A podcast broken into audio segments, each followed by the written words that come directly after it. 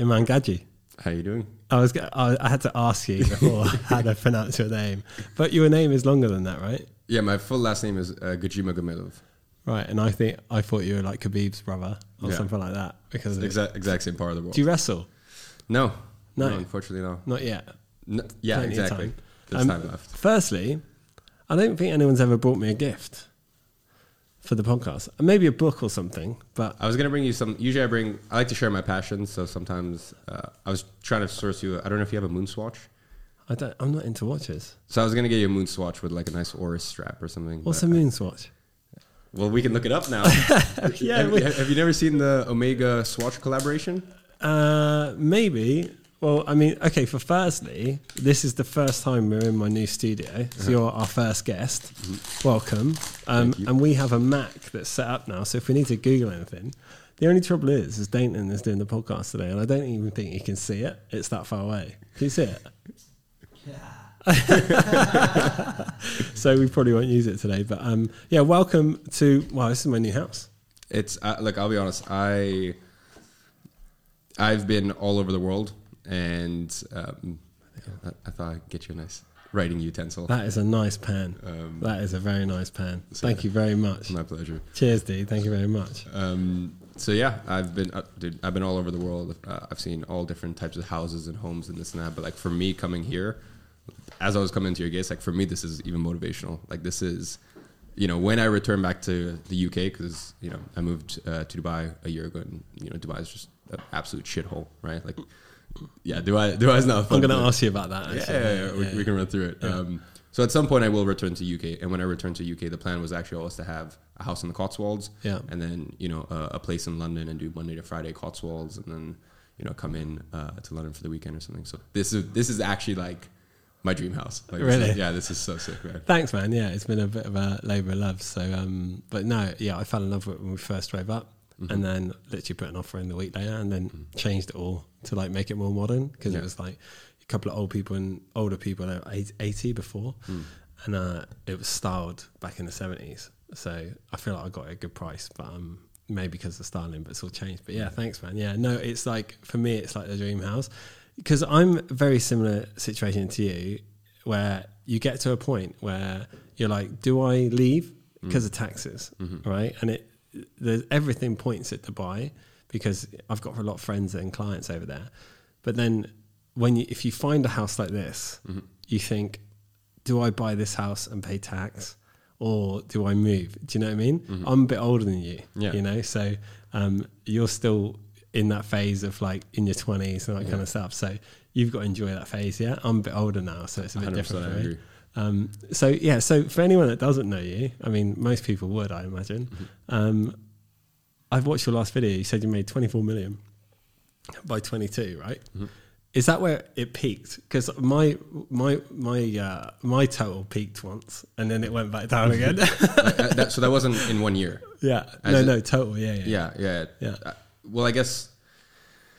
I mean, if I'm being honest, I, because uh, you know, I was saying this on another podcast the other day, I, think it's a little bit more than that, but I, Yeah. just, I just go with 25 just because it's easier. yeah, Um, that's like A lot of people try to use revenue metrics, which for me, I think revenue. I mean, it depends on you know type of business. Like for example, at my software company, Yeah. the only thing we really care about is revenue Right. because that is driving the valuation of our company, and that's basically Yeah. the big focus at the moment. Yeah. So.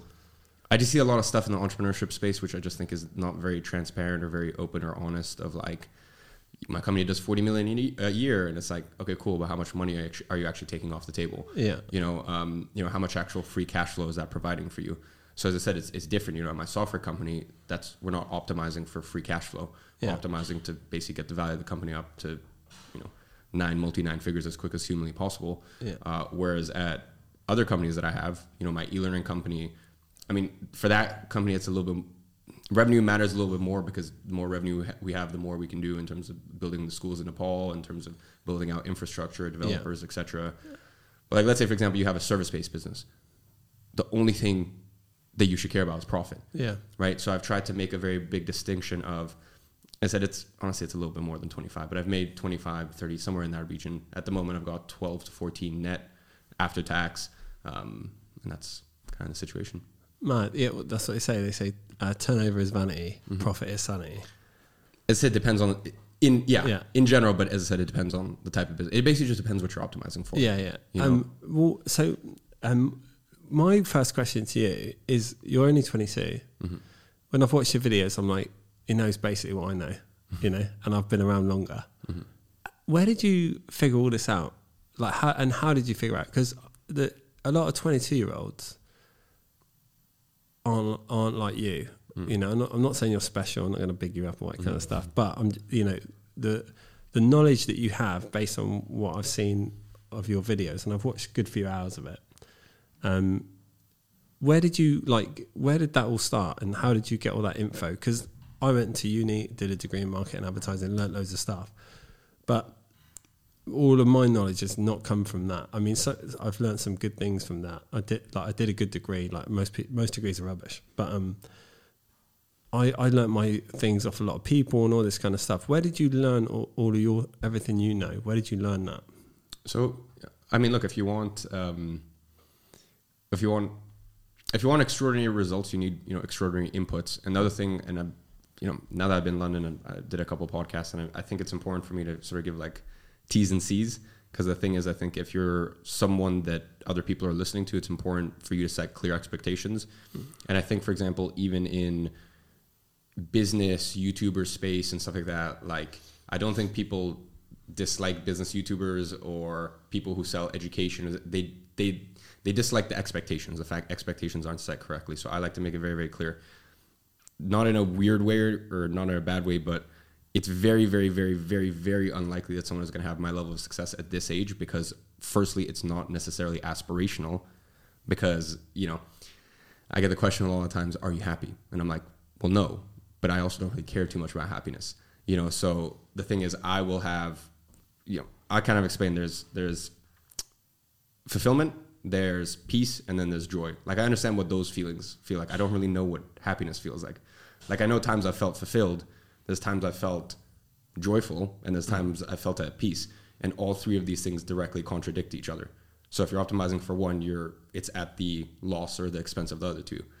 So the reason you know I want to say that at the beginning is because people you know hear 20 whatever however many millions at this age and they're like oh my god that's the dream life and it's like well no there's sacrifices that come with that uh, and not like oh you know I have to sacrifice and blah blah. It's like no genuinely like just understand you will have less peace in your life. So if peace is important to you, then you can go for it. But if you want pe- and most people want happiness, but what they really want is peace. You know, like most people want to like ah, I can appreciate the moment. Yeah, So um, you know that's um, a little uh, you know um, I think you are happy. I'm fulfilled. No, I think you're happy. I'm fulfilled. I think we're chatting shit. I think you're happy. What what's happiness to you? Well, I don't. I don't go along the old um, Will Smith film Pursuit of Happiness. like, I'm not interested in any of that. Like, Yeah. freedom is happiness, and f- money provides freedom. It's, if you can, mm. if you can get away from like a job or someone managing you and all that kind of stuff, it doesn't matter how much money, but enough money mm-hmm. where you can do what you want, then you're then you're free. Mm-hmm. Like you can travel, you can do all these things, but like I don't think there's a thing. I don't think happiness exists. Mm-hmm. Like that's just a weird word, isn't it? Yeah. It's a bit like love, right? Yeah, Like love can is have so like many different. yeah, yeah. What like what's the point in basing life on love? Mm-hmm. You just get on with it, Yeah, and you have people that you like, some people you don't like. You know, mm. you got family. I've got a massive family. Mm. Like nightmare, mm. absolutely not. I love all of them, but you know, it's like I don't. You can't.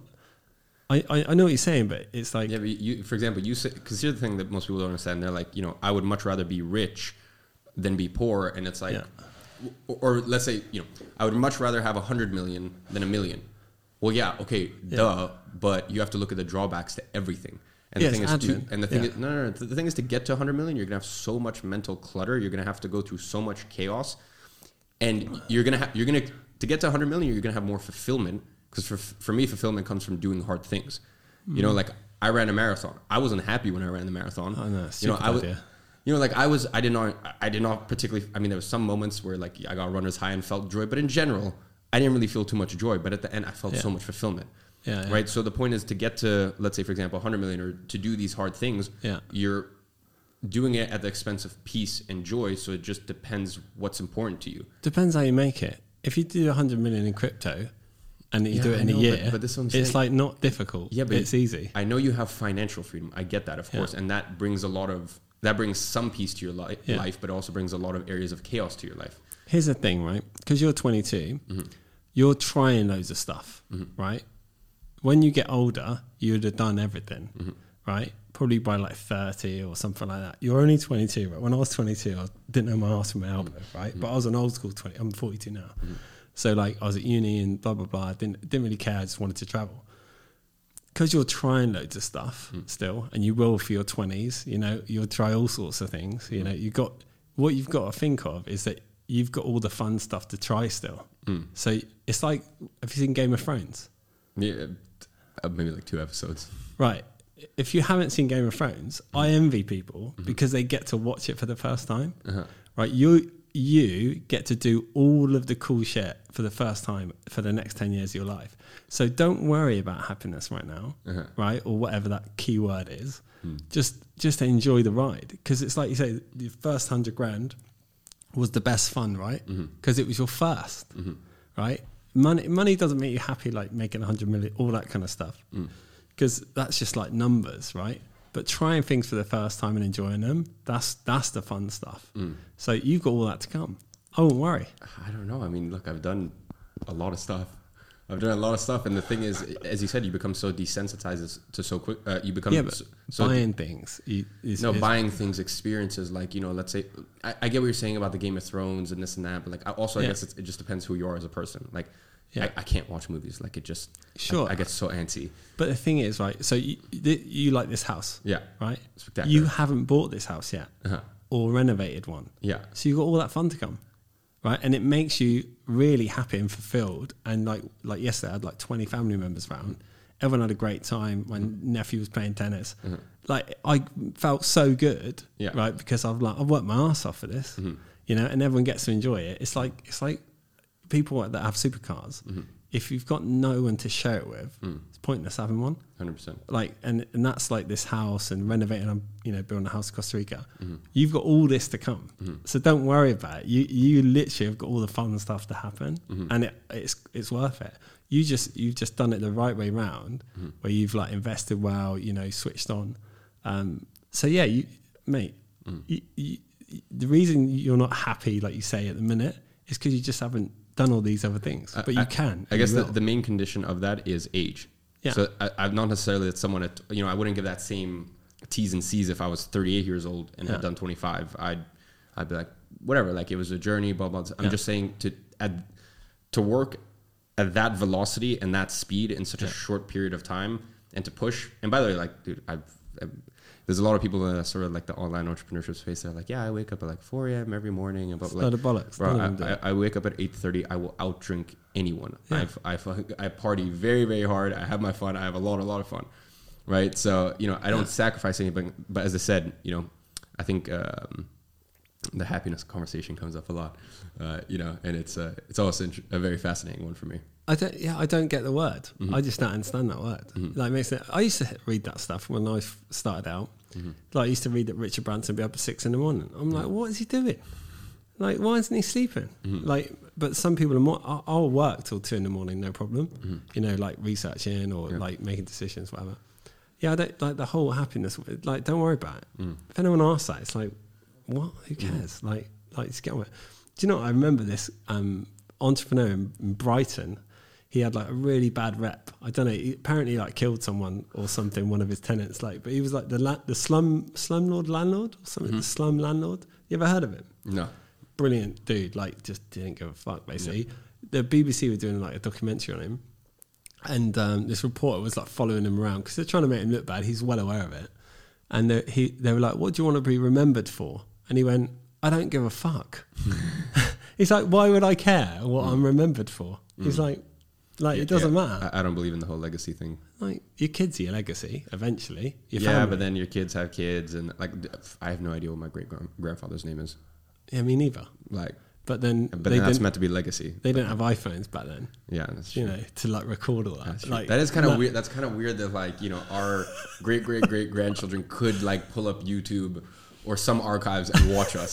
Like that, that is that is weird thought. like this guy made me. Oh Yeah. my god, can you imagine? Yeah, it's true, but um, yeah, do you get asked that a lot then about happiness? on podcasts. Why? You know, you know what it is. It, it's I think people want to find chinks in the armor. They're Yeah, like, they're like, oh, but but are you happy? And I'm like, well, I don't know. Do I have to be? Like, are you happy? What do you consider happiness? So I think it's like you know, people want something that they can be like, oh, but you must not be happy. so Yeah, I mean, like you're happy, Uh-huh. like you're smiling. I'm happy, like whatever. Like it doesn't Uh-huh. really matter, Mm-hmm. you know. I, I mean, yeah, I don't get that question. Mm. I think most questions I don't really get either. Like Yeah. you know, it's not about it's not about being happy, is it? Really, it's like if you enjoy your day, Mm. that's cool, right? As long as you haven't got any idiots around you annoying you, Mm. right? Which you know, have you? No, luckily no. I have a very uh, when it comes to my companies, I have a very like um, we have an amazing company culture, and I have a rule. that- I mean, it sounds terrible, but basically, I, between the companies, I, I always say either you're with us for 60 days or six years, because basically we do a 60 day probation period where Yeah. we make it very clear there's you know 50% chance, even after you know whatever role we're hiring for, we'll get two to 500 candidates. There's you know multi step interview process. I'm not good at many things, but one thing I am very good at is hiring and, and reading people. Yeah. And uh, even after that point, there's a 60 day probation period. And I can't tell you the amount of times I've, I've literally let someone go just because they're amazing at their job, but I just think they're fucking lame. Yeah, Like, I, I'm just like, I have a rule. If I wouldn't enjoy having a cigar or a drink with you or like, or even just having a, a tea, yeah, yeah, I don't want you at the company. Yeah, and, yeah. and I've, I've let go of some really, really, really good talent just because of that. So sixty days or six years. Yeah. How many companies have you got that have been been around six years? Okay. It's, it's more of a, it's more of a, more of a it makes no sense. But I, I've had people who have worked for me for four years. Okay, Yeah. yeah. And had offers at 101 different places and never left. So, so I watched that video, and it reminded me a little bit of me. Like I did my companies that made me money, and I saved money. Mm-hmm. Then I invested. Mm-hmm. Yeah, and that's what catapulted everything. Mm-hmm. That changed everything. Right? You're the same as that. Right? Definitely. I can tell by the way you were talking. I've been through that journey, mm-hmm. but I did it like six years ago. Right? Well, t- five years ago, early seventeen. Yeah. So why do you keep working? Right? Because that's a question I ask myself. Mm-hmm. Right? I run gyms and they don't make much money. Mm-hmm. They make enough money to like get by and stuff, but they're not making. Like I could quite happily just sit here, invest, and do nothing else. Right? There's no point in me doing all this other stuff. But I love like CrossFit and all this kind of stuff. I, you know, it's part of my day. the gym looks pretty nice. Yeah, got my. CrossFit gym. Yeah, like it's a bit dusty at the minute, but um, but yeah, like so I that I love that stuff. Why do you keep working when you don't need to? What else is there to do? Like from you know, as- That's the answer. No, but That is the answer. For me, as I said, it's like what it just depends what you're optimizing for, you know. And maybe at that point in your life, you're optimizing for like peace, and in that case, like live a quiet life. And you're like, I mean, dude, you can very easily optimize for peace living, you know, living in this compound, right? And, Such and a weird word, compound. I love, yeah, It's it like- is a it's compound. Such a Dubai word. I love it. It's a compound. It feels That's like there's like a bunch of strippers in a cage at the back or something, like in like like Dubai. and um, so so yeah, I mean, you could very easily you know optimize for like peace and tranquility here, but it's, I guess it's just the way that you're wired, you know. And for me, the way that I'm wired is, I just I get my I get a lot of fulfillment and I get a lot of enjoyment from what I do. Yeah. And by the way, I also don't think necessarily it's what because I, I hear uh, there's a lot of stuff that entrepreneurs say because they think it sounds good, but anyone who's actually been Like what? Uh, do something you love because if you uh, start a business in something you love, then you'll never work another day. That's the biggest. It's the biggest load of shite I have ever heard. It is not true. Once you Yeah. do, once you start making money from something that you love, you no longer love it, or you lose a lot of that love factor because it's it.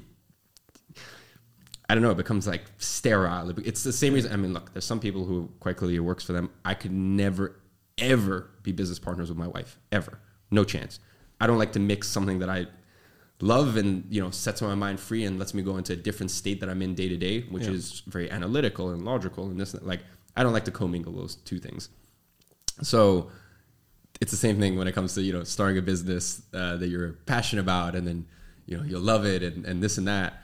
Um, you know I don't I don't particularly believe in that. I believe in starting practical businesses. Um, I think people want to like live like a, a rock star or, or live their dream life with their work I don't really care about that. I want to live my dream life because of my work. And my work, like for me personally, look, if you told me at the age of like eight or nine years old, you know, you'd make all this money and, um, you know, you'd have a, a advertising agency and you'd have an e-learning company and you'd have a software company and blah, blah. I'd be like, that sounds so boring. I want to be like suits. I want to be like a lawyer or something, or I want to be like a business mogul or like, Yeah. you know, something, ex- but practical works Yeah. you know so and the thing is i I'm, I'm not passionate about what i do. I love my work. I'm fulfilled by my work. I'm challenged by my work but that's because i like i like being the best at what i do and i love doing the best for our customers and clients. Mm-hmm.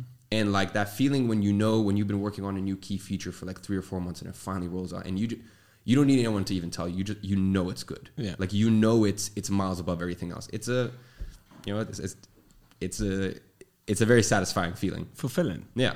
Yeah. Very fulfilling feeling. Makes you happy. yeah. Okay. Yeah.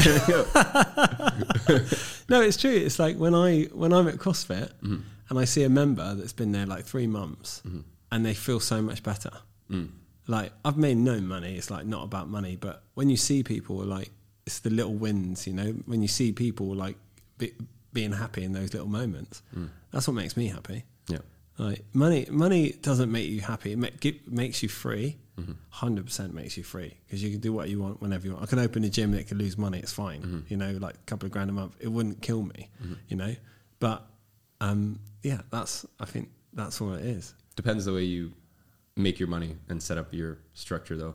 Because sometimes more money, sometimes there's a direct correlation with more money and more stress.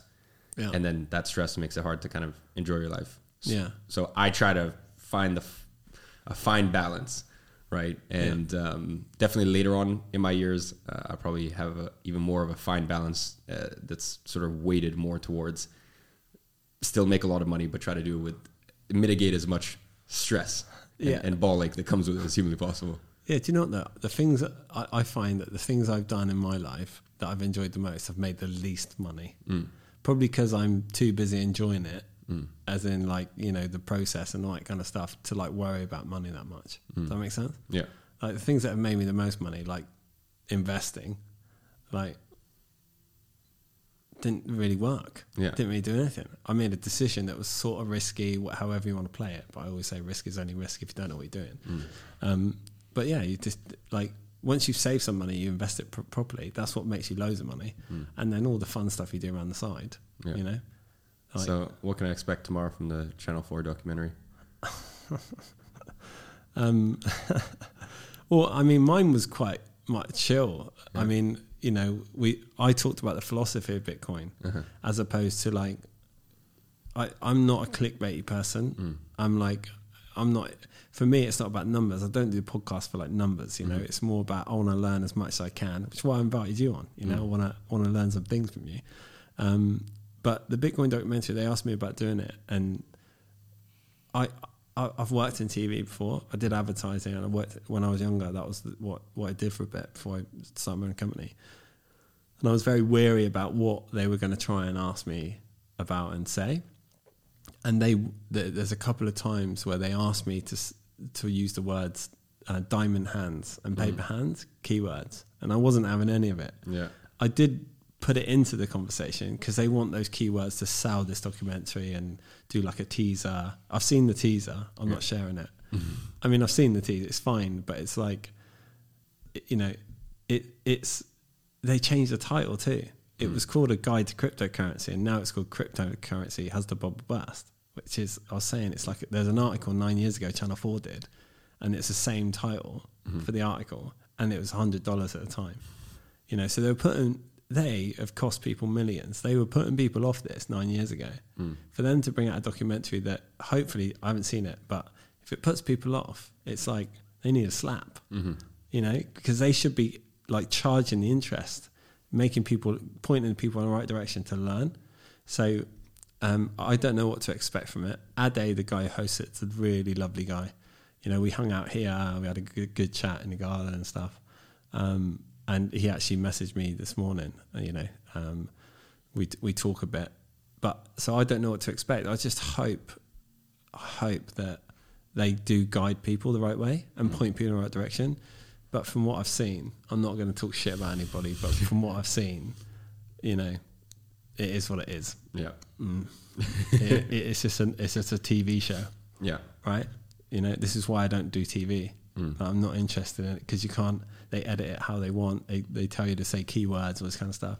Like we drove out in my car, in my Lambo, you know, and I was super careful because I had the guy in my ear, the producer in my ear. And I was super careful what I was saying. You Mm. know, they're all they're trying to get you to like, you know, it's like it's like shit clickbait YouTube TV Yeah. now. That's all it is. Like Mm. YouTube's way better. it's like it's so much better than TV. TV's just like oh, I can't. Mm-hmm. Yeah. I agree. so don't expect too much. All right. I'll still watch it.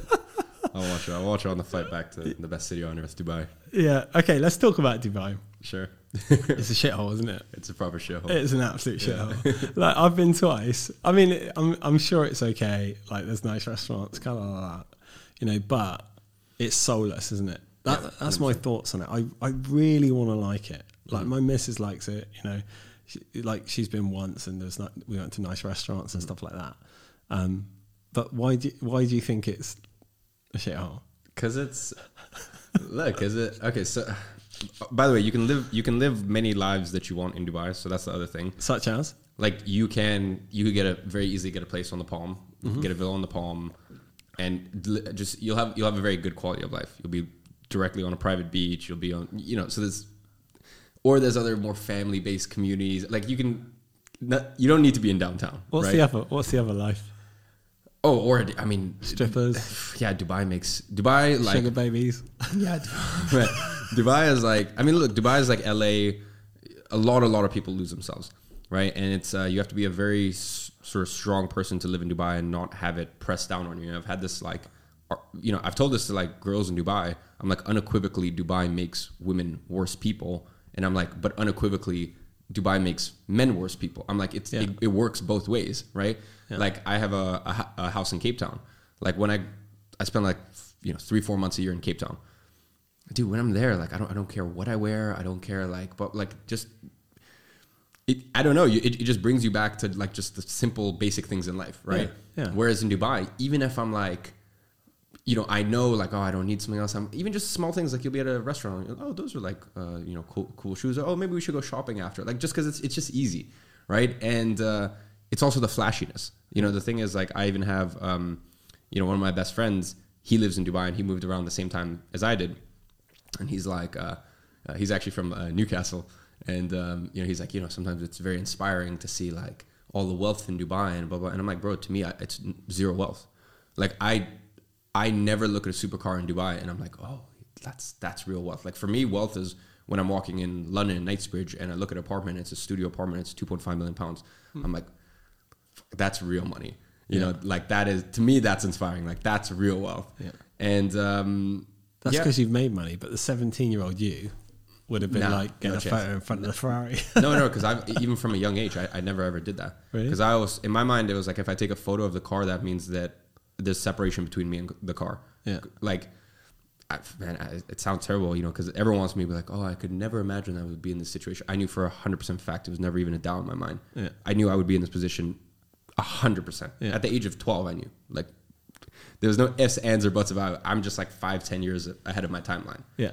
So So Dubai then, Yeah. like, what don't you like about Dubai? Okay, it look, does so- so make look, it so does I make always- I people worse. I think it's A hundred percent. It's hell. I call it hell. It's like hell on earth, but Yeah. in, it's like a glossy version. Yeah. So look, so here, here here's the thing. It's okay. So Dubai is better for some things. It's worse for some things. Like for example, if you're a guy dating in Dubai, I mean, look, dating in Dubai is pretty easy, uh, and people think like, oh, you know, if you have money in Dubai, of course. Well, no. The thing you need to understand is every guy has money in Dubai. The thing that separates you in Dubai as a guy is don't be creepy, and you'll be so shocked, bro.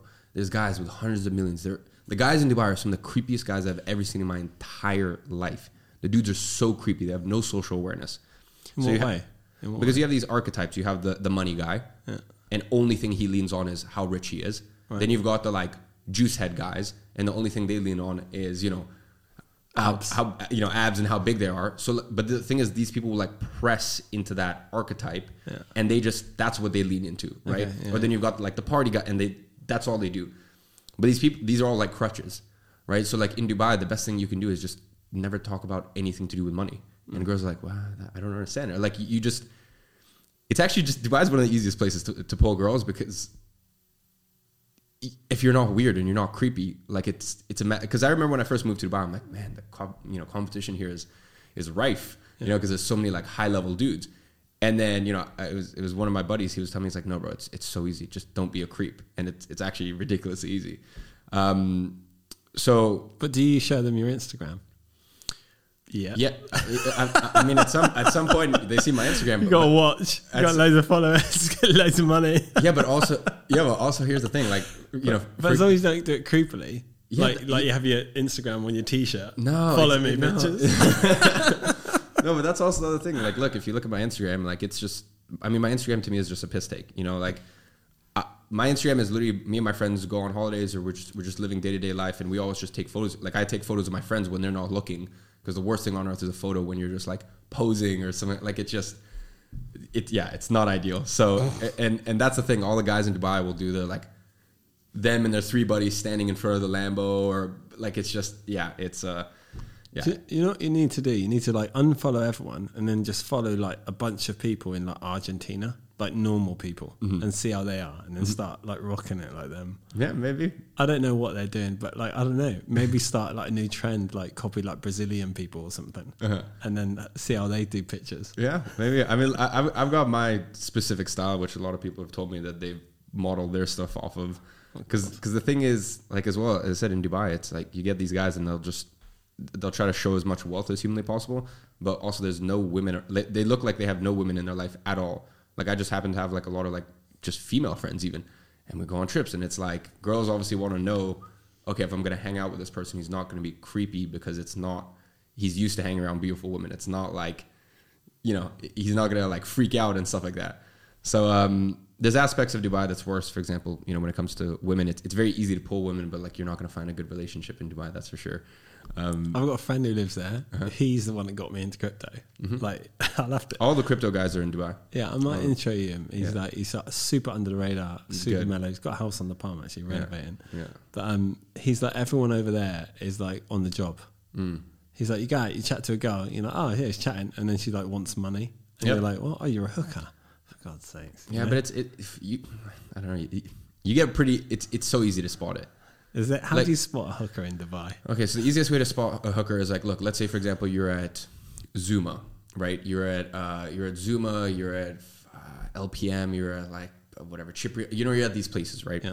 First of all, you, you look at what they're wearing, right? And you also look at their ethnicity. If they're Middle Eastern, mostly if they're Middle Eastern and they have a Hermes, you know, if they've got a Birkin or a Kelly and a nice watch, you can kind of muster the fact that you know they come from a wealthy family. Whereas if they don't look like they're Middle Eastern and they come from a wealthy Middle Eastern family, the main thing you want to look at is are they looking around? When I, when I go to dinner, you know, maybe I might glance here and there, but I'm just hanging out with my friends. Yeah. You know, or if I'm at dinner with uh, my guy friends or, you know, on a date or whatever, this, that, like, I'm not looking around, constantly eyes darting around. Whereas if you see a group of two, four girls at a table, it's very easy to tell who the escorts are because they're always looking around. Because right. obviously they're, they're, they're on work right? They're trying to find a target. So um, it's just pretty easy to spot. That's how. Yeah, it's it, yeah, it, like a, a girl who genuinely is just hanging out with her friends. Yeah. Is not going to be looking around and trying to look at other guys or trying to like attract any attention in any sort of way. And um, also the thing is, look, Dubai is a very weird place because you got to think about how expensive it is to live there. It's a very very expensive place to live. So realistically, what 25 year old can afford to move to Dubai really, I mean, look, come on. You know, what 25 year old can afford to move to Dubai? There's no such thing as like, for example, here in London, you've got, you know, family money. You've got a lot of family wealth where like, you know, the daughter was raised there, right? Yeah. And she has family money and, and this and that. Whereas like, there's not too many families that are raised in Dubai. Like no one, no one had a daughter and then they lived there for the past 20 years. No. You know, so um, it's uh, look, majority majority of women in Dubai are there because they're escorts or because uh, a lot of times not escorts they're just looking for you know something so the, also the, the easiest way is just ask them what they do for work and you know if they're uh, a model and they don't have at least three agencies tagged in their description they're not a model they're there to get shat on Really? Yeah. When you say shat on, Yeah, quite literally. I've heard stories. Yeah. what have you heard? Dude, I've heard just crazy stuff. Like some of these Middle Eastern guys, man, they're they're weird. Yeah, no, I've heard some weird stuff. Yeah. So Dubai is very bad, for example, for girls. Yeah, Uh, I mean, very easy to pull girls, but very bad for like if you want something serious. yeah, and very soulless place in that aspect. For guys, it's great. There's far more high level guys in Dubai I've found than there are in, for example, London. You know, maybe it might be different in. Yeah, there's just a lot, actually a lot of high level guys in Dubai. Now, bear in mind, you do have to sift through the ones that are dicks because, once again, they're just like the money. They think they're something because of money Yeah. when you're not. You're just money is your seat at the table. Like it's like cool, you have money. Everyone has money. Like you're you're nothing special. Yeah. Right. It's the same way like if a girl is like, you know, girls think they're something special because they're beautiful. Sweetie, you live in Dubai. Everyone's beautiful. Get in line. it means nothing. So, yeah, you know, you do have to sift through uh, sift through some of those. But in general, the guys in Dubai are. Um, I found some very very lovely people. Some people who are obviously working very very hard, uh, doing some interesting stuff. Um, usually, just as long as you stay away from the crypto guys, they're they're not really. yeah, I've met all the all the crypto people who are um, some of the biggest uh, crypto YouTubers and stuff like that. They all live in Dubai, and um, Yeah. and they're just like they're just so rude. Like I just I will never ever ever ever Really? ever respect someone who like is disrespectful to a waiter. Yeah. Is just like just walks around like they fucking own the place, um, and just snobby. Yeah, You know, like no matter how much money you make, you should still, you know, you should still try to be humble. Yeah. Um, yeah. So yeah. What they say about money it highlights something. yeah, it just highlights accent- it, it's a, it just accentuates who you are. yeah, You know. Um, and then the other thing is like it accentuates you are, or it. Well, I guess that is an accentuation. It, it most of the time with a lot of these guys, they're boys living in men's bodies, so it accentuates their crippling, crippling um, lack of a sense of self worth. Like they're so, although they want to put up such a front, it's so obvious that they're so um, uh, their self esteem is so low, right? So they have to do all this stuff, all the fancy cars, and the. By the way, there's nothing wrong with having fancy. I mean, you quite clearly love your cars, but that's the thing. You love your cars, but you don't have any watches, or you're not really too big. I mean, dude, you could buy the most expensive watches out there. You could if you want, but you don't. In the same way, like I, you know, I have a lot, a lot of watches. I like watches, but I own zero cars. yeah.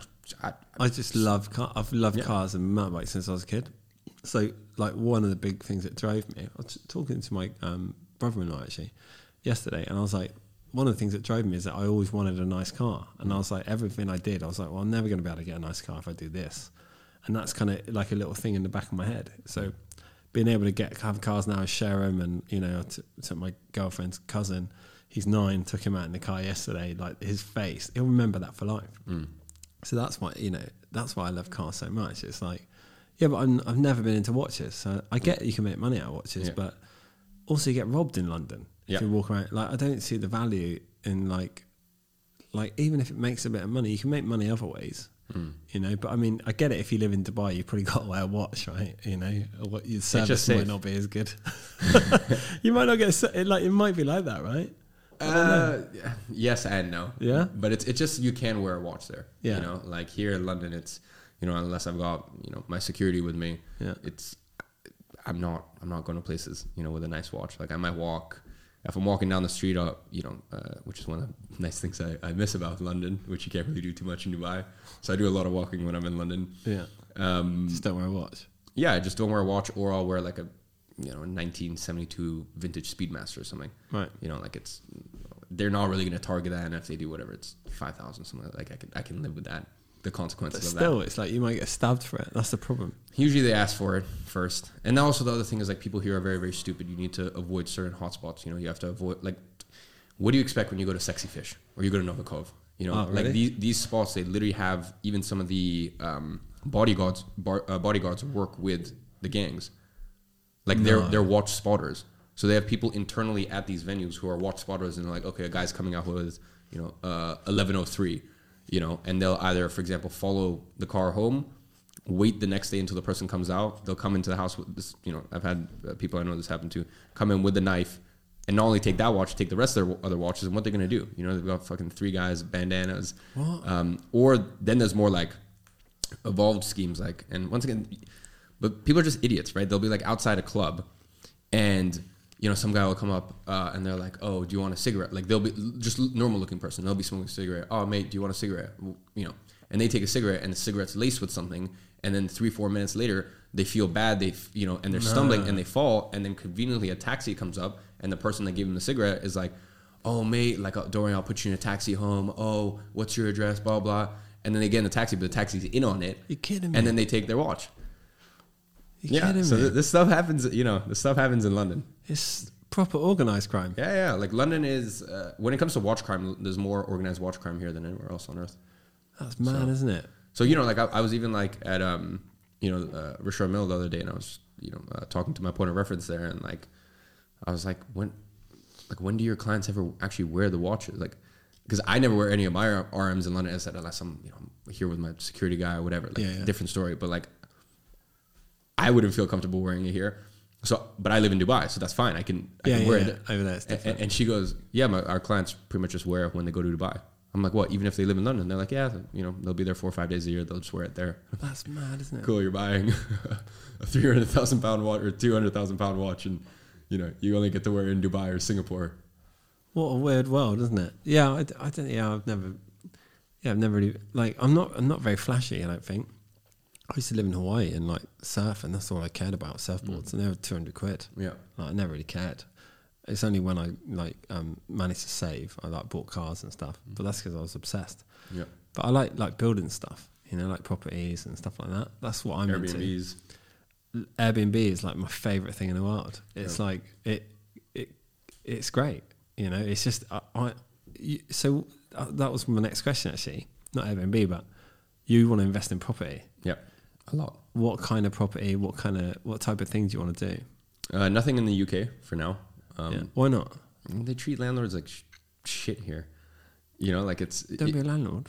Be Airbnb. Yeah, okay, Airbnb. No, but first of all, then that adds complexity in terms of like that's another, you know, open up a company in the UK, that's another tie. Like HMRC will look for, you know, any reason to um, just be like, okay, now you're a, a UK taxpayer. You know, like it Yeah. it's headaches I don't need. And then plus, like Dubai, I see far more potential in Dubai when it comes to property.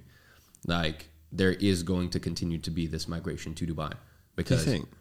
yeah, because like, what do you what do you think happens when you piss off the rich people?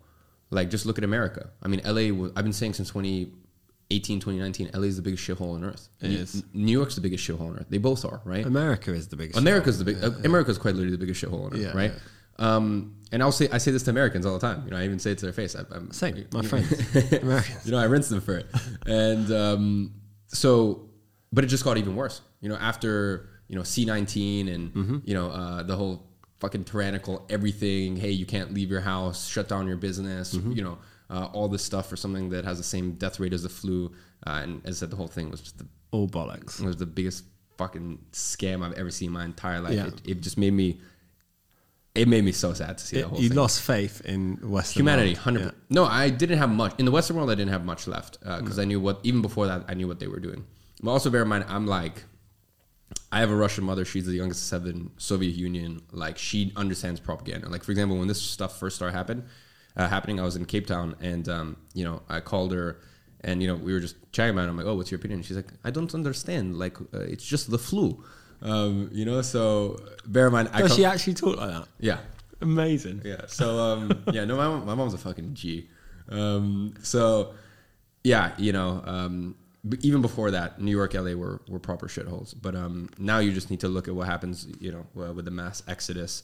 Everyone's leaving. Well, of course. Why? Of course. Why would you not leave when you treat, you know, when you when you treat the wealthy people like Yeah. shit? What do you, what do you think's gonna happen? And um, you know, when you treat the when you try to uh, just constrict, tax, do all this extra stuff when it comes to wealthy people, at some point they're gonna have enough. They're gonna leave, and your state or in future your country is gonna collapse and crumble because people are very, very, very, very, very, very unintelligent, and they constantly want to demonize uh, the rich people, wealthy people, because they mistake the rich and wealthy people for the bankers. Yeah. I hate bankers, scum of the earth. I don't like bankers. I don't like corporations. But that's not your everyday business person. Yeah. That's not your business person who has who's made your business the person who's worth 600 million, they're not a corporation. Yeah. They just they got there by providing value. And you know, you, you can't. People think you can cheat your way because they watch movies, and that's the other thing. Movies, movies are all propaganda, right? Which is also one of the reasons I don't really like them too much. Uh, Yeah. Movies are are quite vastly propaganda, and one of the things they want you to believe is that you know wealthy people are all greedy, and that it's it's the complete opposite. Once again, bankers, corporations, 100 percent in agreement with. I hate them. Yeah. Um, but your everyday wealthy person, uh, you know, even you know people who have a few billion, they got there for the most part, you know, through uh, legitimate means and by having a service, product, something that they provided to other people, um, and did it better than anyone else in a free market. Yeah. Un- unless they're Russian. Unless they're Russian, yeah, Yeah. that's true for sure. Yeah. Unle- you know, unless you're That is true. That's not a diss. That's like No, that's no, it hundred percent. Yeah, hundred percent. Government contracts and that kind of stuff. Yeah, yeah, yeah, of course. Funny business. You know, but I mean, it's all funny. I mean, like we're not part of it. You Mm. know, so it's all bit. It's all quite entertaining. It's all entertainment, isn't it? Yeah, no, it, it is definitely funny. Um, Because obviously, I'm both my parents are Russian. Yeah. Right, and I have a, a very Russian last name. You know, so uh, I have a my name. My first name is Middle Eastern, um, but my last name is about as Russian as it gets. You know, um, so it, yeah, it is. It is definitely. It was very funny to see the whole uh, Russia Ukraine thing. It was um, and people's reaction to it. Um, Crazy. Because I like um, um, we'll talk about probably, but I will come back to that because I've got a question about that. Um, so before we go off towards Russia Ukraine property. property, yeah, what kind of property? Because my friend, the crypto guy, um, he's one of my best mates, like a like younger brother to me. Uh, he's invested a lot of money in crypto, uh, in um, in a property in Dubai, like huge amounts. And is he happy with that move? Well, it's, he's had to set up a company and like loads of staff to manage it all. You know, it, But how many? How much property does he have? Like a lot. like dozens of apartments and stuff like that. And yeah, more. yeah, Yeah, more. Like so much. yeah. Like you just, you know, that's why he's in Dubai. You know, obviously, you get to a point in crypto where you, you he's been in it forever, mm-hmm. right? Like maybe like. But would he say in if, if he had the option between staying in Dubai or coming back? Was he, wants to move back here, but there's Yeah, no, but why doesn't he? because of money tax. Yeah, but I mean, look, it's not like he's ever gonna have to. If, No, if he gets a do, certain, he's got to do five years, Oh, okay, that's why. and then he's got to do five years, and then you can come back. Okay, so after five years, he's coming back. Okay. everything you realize in the five years Yeah, you yeah. don't pay tax on Yeah, right so that's why you know there's a point where i might have to move for five years somewhere Mm-hmm. right if i want to realize all you know i get to a point where i'm like okay i want to sell Mm-hmm. this much is it worth me paying this much tax and you know like people are saying now it's true i don't get if i even if i pay a hundred grand tax or a million quid tax i don't get the services you know i don't get anything back from Mm-hmm. Yeah, you're getting you're getting absolutely zero. You don't even get a receipt, right? When you pay like VAT or whatever it is, you pay all, any of these taxes. They don't even send you an email saying thanks. Mm-hmm. They just your money goes there, and and you, I remember the first time I paid a chunk of tax, I was like, I must get like a parade, right? I must be getting a parade on Mm-hmm. my street. Didn't even get a thanks, a phone call, nothing. you know, I just got another bill like three months later. Yeah. I was like, how is this a thing? Yeah, yeah. You know, so there's a point where everyone has to move for five years. You know, I'm looking. I've looked at Monaco. I'm I'm very active about looking at all this kind of stuff. Go Monaco. Well, I, I, I think Monaco's a better option. I've been organising events for ten years in Monaco, and I go to their tourist. the thing is, no one party. lives, no one lives in Monaco. You know, like even like my Yeah. you know even like, uh, my business partner, my software company. Yeah. like his family is Swiss. They're in wealth management. You know, Yeah. he's going tomorrow actually to Monaco. Uh, Yeah. to their family's apartment. Like, you don't you don't live in Monaco. You, your residence is in Monaco, and then Yeah. obviously you just drive over the borders and But- you live wherever you want. But yeah, you do. But you can only spend so much time here. That's the problem. That but is al- the other problem. But but here's the thing, right? Like, because this is the way that I view it. I so obviously I, I always you know bash Dubai and, and stuff like that. But then at the end of the day, where would I actually still rather live? London is good for, or the UK is good for thirty, or sorry, ninety to 120 days a year, three to four months a year. Mm. Where do I? Where would I rather be on February 17th in London or in Dubai? Costa Rica. I have a house in Cape Town. This is why. You That's know, like nice, Cape Town to me is like I think maybe Cape Town is Costa Rica uh, to you is what Cape Town is to me. Yeah, you know, yeah, it's yeah. like the the dream spot where it's just like you can be Mellow. yeah, and it's you know so you know I've got I've got that place that kind of fits uh, in- into that category. But yeah, I mean for me London's good ninety days a year. I'm you know these days I'm I'm here for the first few years trying to do less than forty five days. Just you know really play it safe. Yeah, yeah, Uh, yeah, yeah, yeah. But then after after like uh, you know uh, three years, you can be here on 180 days of the year. Obviously, Yeah, it depends on the amount of ties you have and this and that. But like, yeah, yeah, kids and all. I don't need any more days in, in, in London than let's say Yeah, 90 days. I'm okay. That's that's enough London for me. Yeah, it's true. Because even can- when I lived you- here, I was you, only here. You can live in Spain as well, tax free, Yeah, okay. as long as you don't have property. Really? Mm. It's called the Beckham law. Yeah. Yeah, Interesting. I was looking at Italy was another option because they've got um, like a flat 100k a year tax scheme for um, yeah, um, uh, for non-Italian uh, citizens uh, for the first 10 years. So when I, you know, there, there was a bunch of different options. I mean, Yeah. uh, we were looking at a bunch of different options, uh, me and my tax advisors, and uh, Monaco just no fuck that. Um, and then when it comes it's to like a mini Dubai, though, isn't it, Monaco? yeah, But no, look, at, I'll, I'll talk to you about Spain another time. But Spain, you can go there, and you don't get taxed on anything. Like it's called the Beckham law, interesting. and they used it to um, uh, bring over talent, like footballers and stuff like that. Beckham was one of the first people to to use it, and they still use it. Um, a guy I know is like very wealthy in crypto, lives lives over there. So what? That zero uh, Yeah. div- dividend tax You don't pay any tax on anything you earn out of the country. out of the country. Okay. but you have to have a job there. It's like um, I can put you in touch with someone, Okay. but you can live in Ibiza basically Okay. tax free. Yeah, um, but if you have there's a wealth tax. It's it's not like it's a compensation, but there's a wealth tax. So if you have tons of property, say you have ten million quid of profit, they'll tax you on that every year. But you're in a good situation where you don't own anything like that yet. So before you go and buy loads and loads of property, But that's the thing. I look at all that and I'm like, ah. So you can all these places come with so many different, uh, you know, T's and T's and C's and. Dubai's just it's so easy. so what's the deal in Dubai? You just turn up. You turn up. Uh, I mean, depends how good your you know your connections and your tax advisor and Yeah. the company you're working with there. Within 21 days, you'll have everything moves very very smoothly. Like within by the time I landed, within 16 days, I had my company set up, my visa. They did they have to do blood checks. So my company set up, um, bank account set up, visa, uh, Emirates ID, everything. It took Okay. 16 days. That's it. And say you want to sell a load of crypto. Uh-huh. How does that work? You you sell it and it goes straight in your bank, or Yeah. you just transfer it to your bank? No problem. Correct. Yeah, and also the thing is, there's no um, exit tax when you, you leave the UK, so you can just take all your crypto and then just realize the gains when you move to Dubai. Yeah, yeah, yeah, yeah, So yeah. yeah, it's great.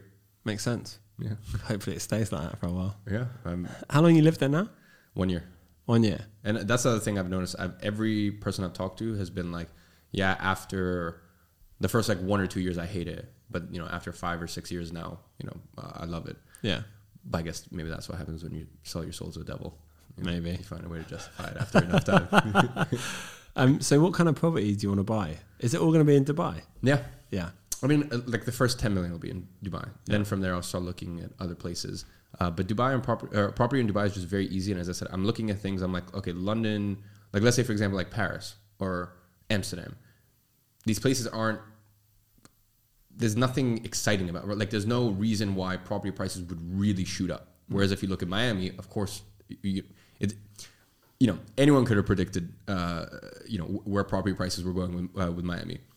And I see the same thing happening in Dubai. I think it's going to continue to happen where, you know, Dubai, people are basically just going to be like, I'm sick and tired of this. I'm sick and tired of paying tax. I'm sick and tired of the government telling me what I can and can't do, uh, which I guess, I don't know, Dubai, the main reason I actually moved to Dubai wasn't because of tax. It was actually because of all the C19 restrictions. It was January 2021. I was in Cape Town and I saw everything that was going on in the UK, and I was like, I'm I'm done. Like, I fuck this place. Like, I felt just so you know, I have a British passport. I, I lived here for 17 years. Like, I just felt so disgusted to even have a British passport. I was like, fuck this country. And I love I love Britain more than any other of like the major countries. I, It's your home. yeah, like I, I, ju- I don't, I don't even consider myself British. It, like I still feel like I'm an outlooker. You know, I'm an outsider looking in. Why? Like I would never call myself British. Why? Because your mum's got an accent. No, because both my parents are Russian. Yeah. Look, I am all for, um, I'm all for culture, and that's one of the things I love most about London. I'm all for culture, but like I don't believe. I- believe there's something to be said about certain countries where you're you can only call yourself that if your blood is from there. Like, Really?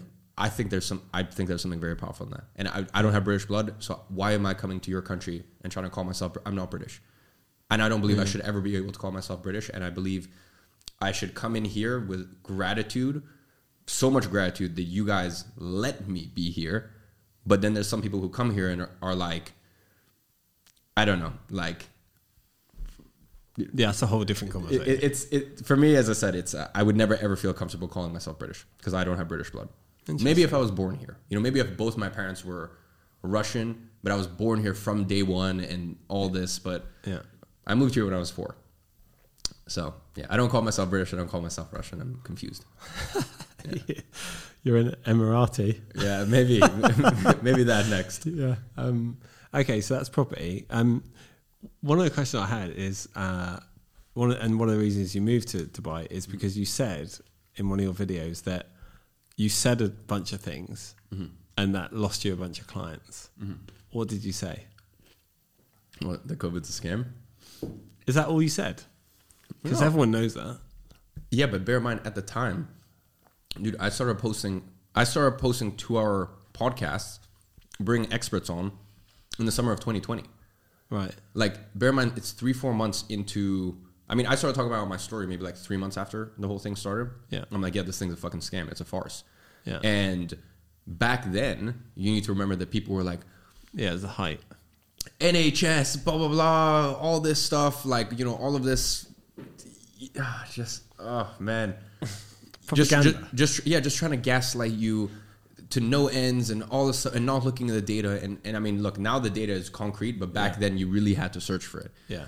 Um, so yeah, you know, I basically just shouted at people for a year, for a solid year, year and a half. I was just, and at some point, I was like, okay, look, at this point, like now, bro, get get quadruple j- jabbed. I don't give a fuck anymore. You know, like like at the end of the day, if you're a man and you like, 'cause I I- have I have guys who are like, oh yeah, but like I did it to travel, and I'm like, bro, I've been jabbed twelve times. You know, I, I've been boosted 12 times. You're, you're that fucking stupid. You couldn't find a way to protect you and your family that you're like, oh, so I guess my only option is like, I just have to get a triple, triple. Ju-. I have zero, zero respect for you. Zero respect for you. You know, and I think, um, as I said, I grew up Eastern European. For me, like, protection is important. Like, you know, my mom taught me, like, a man should protect her family if you can't do the research and you can't decipher, hey, because here's the thing there's nothing wrong with like, if something comes about and you do your research and you're like, no, actually, the government's right, then go for it. Go do it. You know, like some people are like, oh, you must be anti vax. I'm not anti vax, I'm anti stupidity. Yeah. Right? So do your own fucking research. And as I said, for me, I can never, I don't know, for me, I can never ever respect a man, especially, because for me, it's like, sh- that's where the shame, you know, for me, that's where all the blame lays. Um, that does not go out of his way to do the research and protect his family. There is no woman in my life. There's no, you know, my mom, any girlfriends, any woman I care about. There's no one who travel restrictions ever stop them. Any sort of rules, I will find a way around it. Yeah. All right. And uh, I think that is, yeah, for me, for me, that stuff is um, is important. For me, it's like I, I can't trust the man who's like, oh, the government told me to do it. Okay, cool. You know, thousands, however many thousands of years ago. Okay, cool. Genghis Khan said that uh, before you, you know, you get to marry your wife, he gets to fuck her. You gonna let him fuck her? What you know? What, what if what if uh, you know Boris Johnson is like, oh yeah, you know, for our safety and protection, um, uh, I'm allowed to fornicate with your wife before you marry her. Oh well, the government told me to. It's crazy. Yeah. I, I have no respect for people like that. people that message because I, I didn't get vaccinated obviously and people message me on instagram saying how are you traveling i'm like That was the funniest thing. i'm like how are you surviving with Yeah. that kind of question Yeah. like do you not just go like do some research Well, Like, yeah. fir- First of all, I like traveled everywhere. It, it got to a certain point where it was like kind of infringing on my like. It, was, it just got to a point that I was annoying, and I said that's when I got the connections at all few major uh, few major countries that I, I have whatever documents I need whenever I want. Uh, but prior to that point, for like the first like seven eight months when I was traveling, people were like, "How are you traveling?" I'm like, "I don't know. Maybe just go look at their rules." Yeah. And it's like there was so all the good all the good places didn't need anything. Yeah. You know, like, oh, how did you travel to um uh, this place? I don't know. You just fucking my assistant photoshopped a PCR test like she probably did hundreds of times for different people. yeah Just figure it out. i did that's a funny story isn't it costa rica we actually went to costa rica and i was photoshopping pcrs all Mm. the time like whatever um, and uh, Dane was like, "Nah, I'm not doing it. I'm getting a test." Blah, blah blah. We went and got a test, and he didn't get it back in time. And I had one. I had a Photoshop PCR prepared for him, and he was like, "Fuck!" I'm gonna have to just do it. So he went up there panicking. I'm watching him across the airport. You can see him. He's like in the queue. He's like, like this, and he gives it in, and like he gets through obviously because they don't They care. don't care. and then we got to like changeover in Germany, and he had his proper one, and he showed that one, and I was still used. I had I had a proper one too, but I just wanted to see if they the fake one would get through anyway. And um, yeah, they just did. But that was so funny. I, I never forget you checking in, and I'm having a coffee, looking down, and you're stood there in the queue like I'm. You're like I'm gonna go to jail. I'm gonna go to jail. He was not having any of it. Yeah, man. some people are just, some people just got so. It showed me how scared of the government some people are. Yeah. And like, I mean, dude, I mean, especially here in the UK, like you you you can't take police seriously here. Like the amount of times I would have parties at my house during COVID. And, Oh. and someone, you know, the police would come to my house. Like the amount of times I'd have the police come to my house, and it would be like some five foot four obese lady with a baton, you know, and she'd be like, "Oh, um, uh, can we look inside?" I'm like, "Fuck off!" I've the amount of times I've told police, just tell, no, I refuse. Like, Yeah. just know the laws, understand. No, you can't come into my property. Yeah. You can come back with a warrant, but Yeah. you cannot enter my property. Yeah. Uh, oh, how many people do you have inside? Uh, you you could probably see through the windows and stuff. I had fifty. Um, uh, there's uh, six people inside, and we're social distancing, madam. Uh, uh, can I look inside? No, you can't. Uh, uh, but I should be able to. No, no, you shouldn't.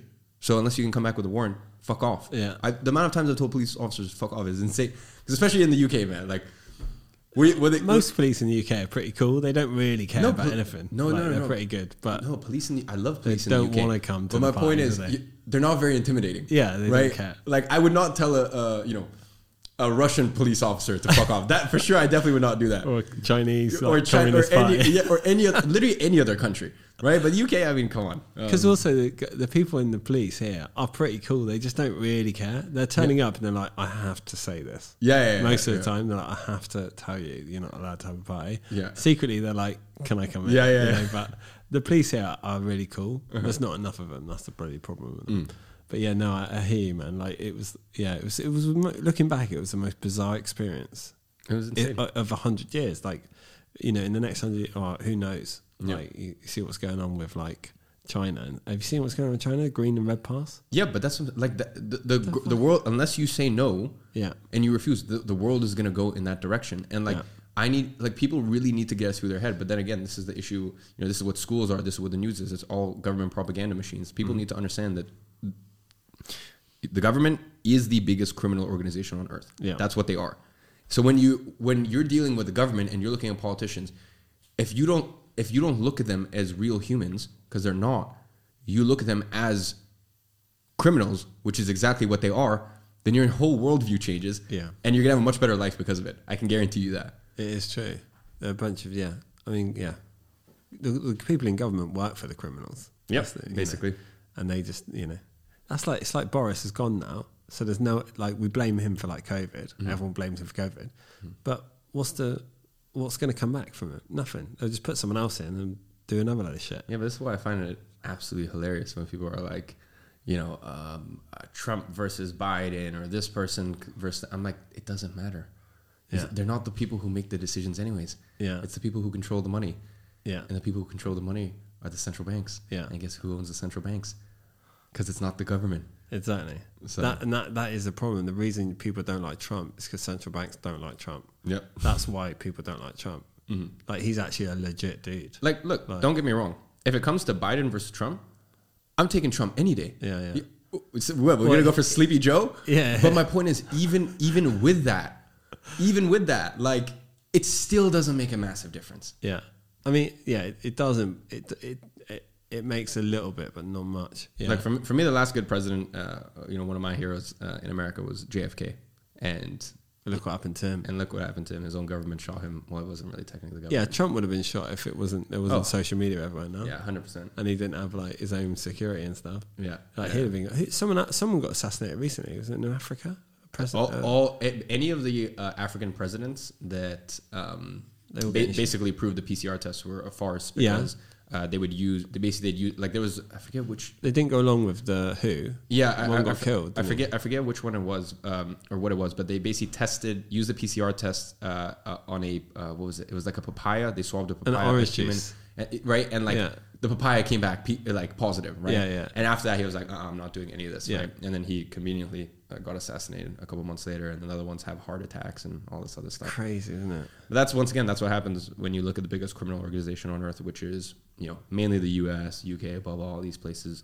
Um, they want to bring peace to countries that don't need their peace, Yeah. So- Well, yeah, central banks run everything.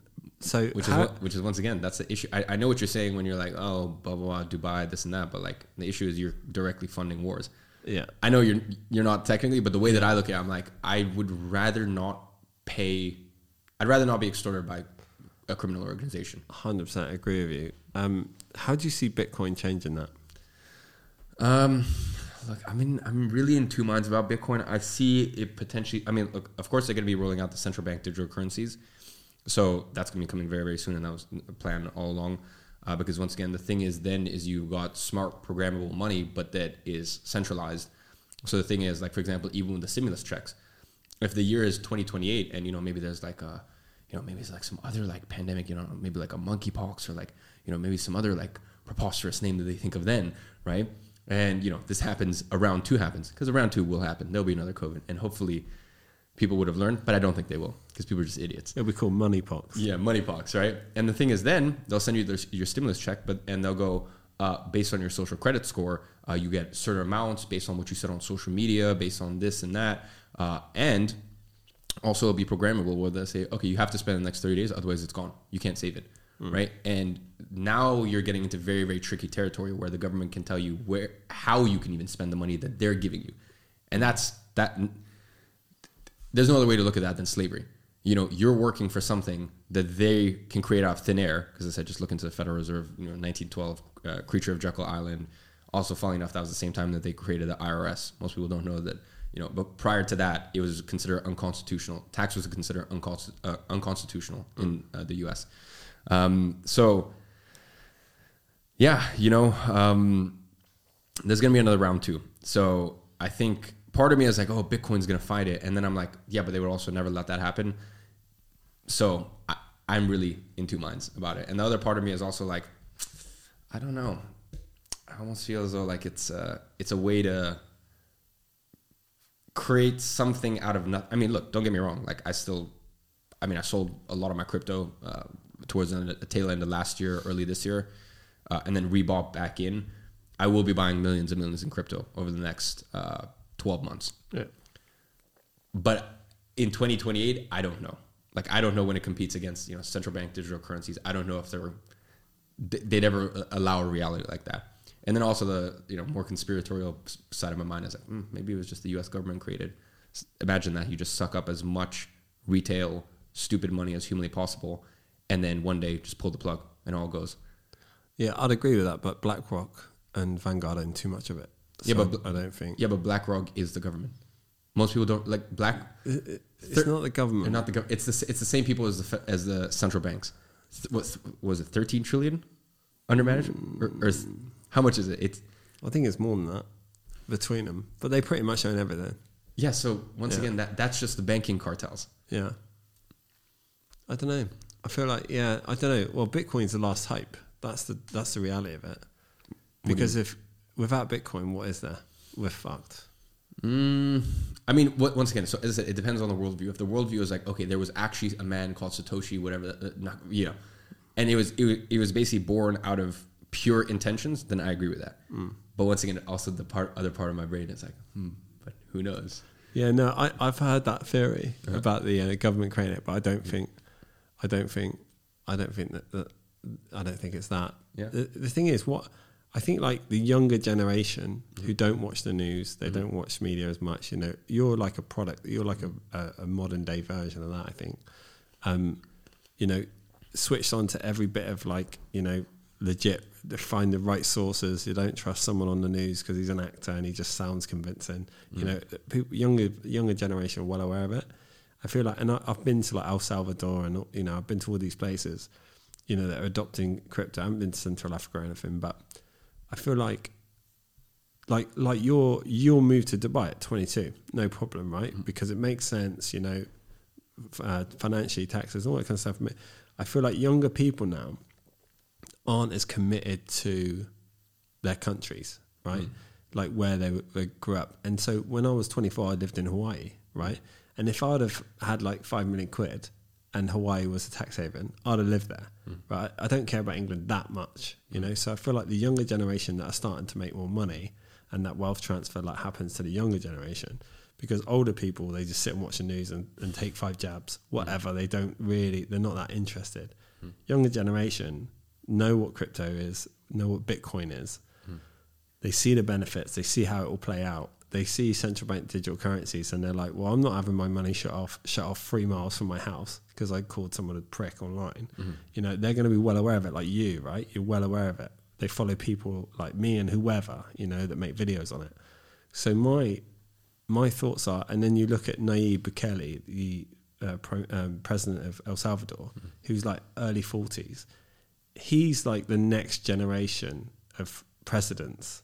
You know, luckily he hasn't been assassinated yet, but that next generation, I think, will come through over the next thirty years, and our world will go towards that much quicker. And I mm. think that all the old people, you know, like the Bidens and of our day, like that, they just won't exist anymore. Mm. Like, there's no way anyone's going to vote for a, a president who's not 80 anymore. Mm-hmm. There's just no way unless it's fixed, right? Mm. Um, so my hope for Bitcoin and the future of money is that it heads that way. As long as we all say no to CBDCs and like communist kind of agendas, yeah, as long as people aren't stupid enough, um, I think we'll be fine. And I think it will head that way. And I think if um, we all end up on the Bitcoin like train and like learn about it, understand it, documentaries out tomorrow, things like that come out, you know, where it's mainstream TV. I think I think I think we'll get there.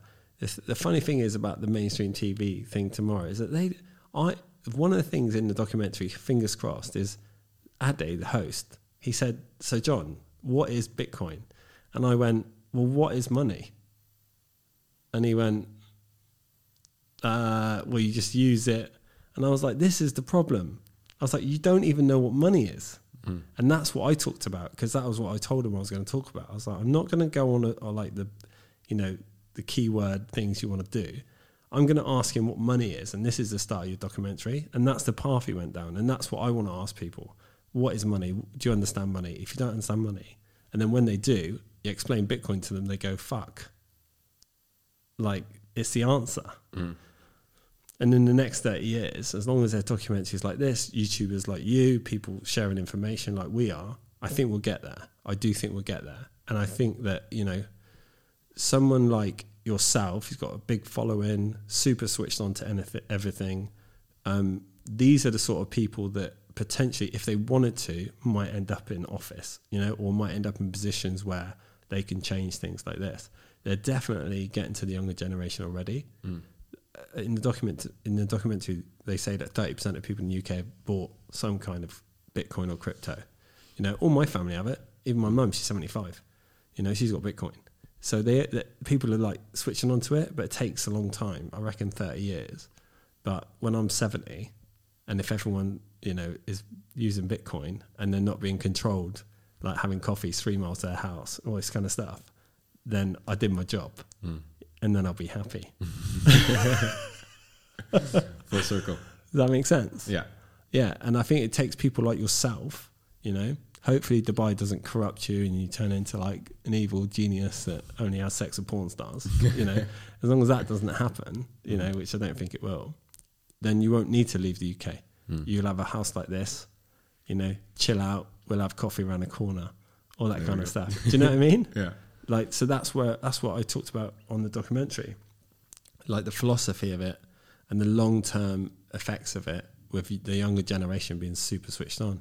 I think you're like a perfect example and product of the younger generation doing it through that way. You know, don't want a job, they can do it themselves. You know, they're confident because of whatever they've watched, seen people around them. Um, they go out and do it and see people like you do it, and I think that's you know it fulfills me with hype. So keep doing it. Hey, I'll try my best, but I don't know. I don't know if I'm as uh, positive about the future as you are. That's because you watch a lot of stuff. You know, you're you're probably on your phone like twelve hours a day. You know, I, I I understand it. Like you know, it's easy to get like caught up in it. It just it just because everything from day one is set out for people to fail, and it's never been the the downwards pressure has never been as intense as it is now. Yeah. From the day you're born, fucking 18 needles jabbed inside of you. Yeah. From the day you're born, right? Like, Yeah. uh, uh, uh, oh, it's fine. You know, don't breastfeed. Just use a, a baby formula.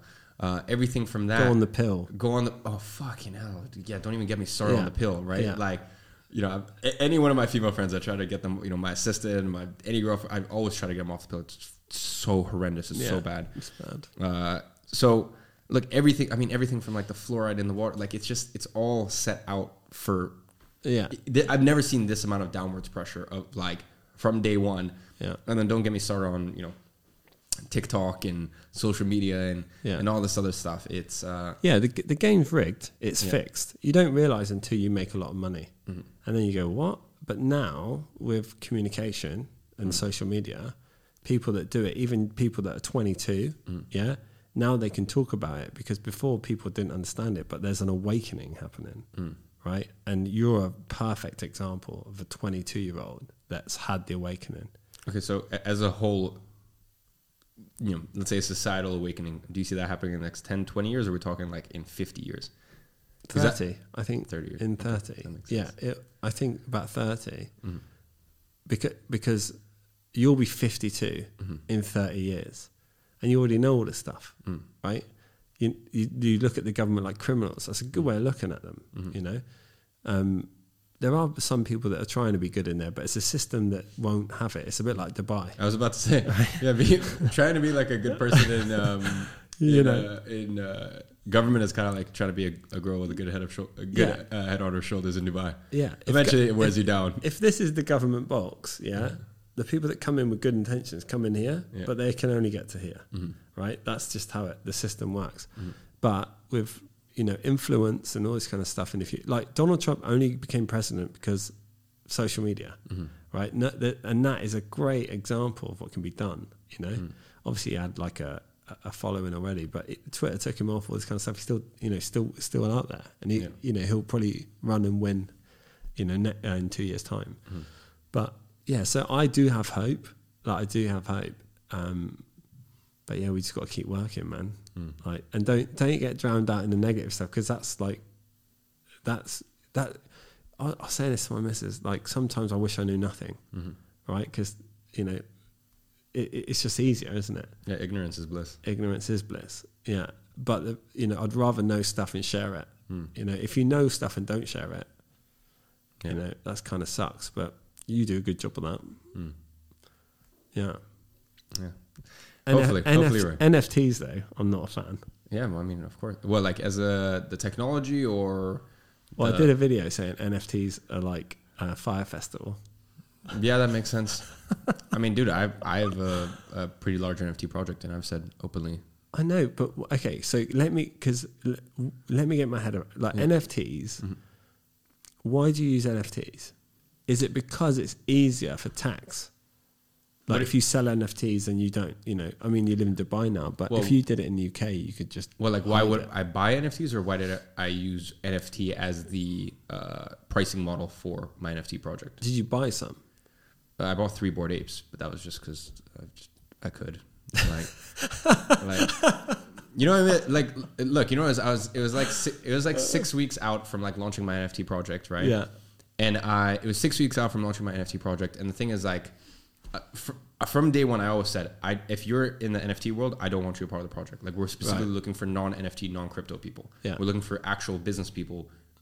This have- project yeah. being, Gents Croquet Club. yeah, Yeah, and uh, you know, I can tell. very very English name that. Yeah, it, it, it was just like you know, as it's like we wanted something that sort of signified that it was aimed towards men, and it was also something that was uh, sort of for wealthier people, without Right. specifically you know being too, you men's wealthy club. You know, um, so Isn't croquet a game for poor people originally, and then I don't know. Well, I mean, look, the connotation is usually that croquet is, you know, uh, I was I was playing croquet a month ago at um, uh, Dorchester Coworth, Coworth Park, and it's you know, it's Yeah, it's- like it's better posh branded than it ori- originally? I think. Yeah. now it's better branded. Yeah, maybe.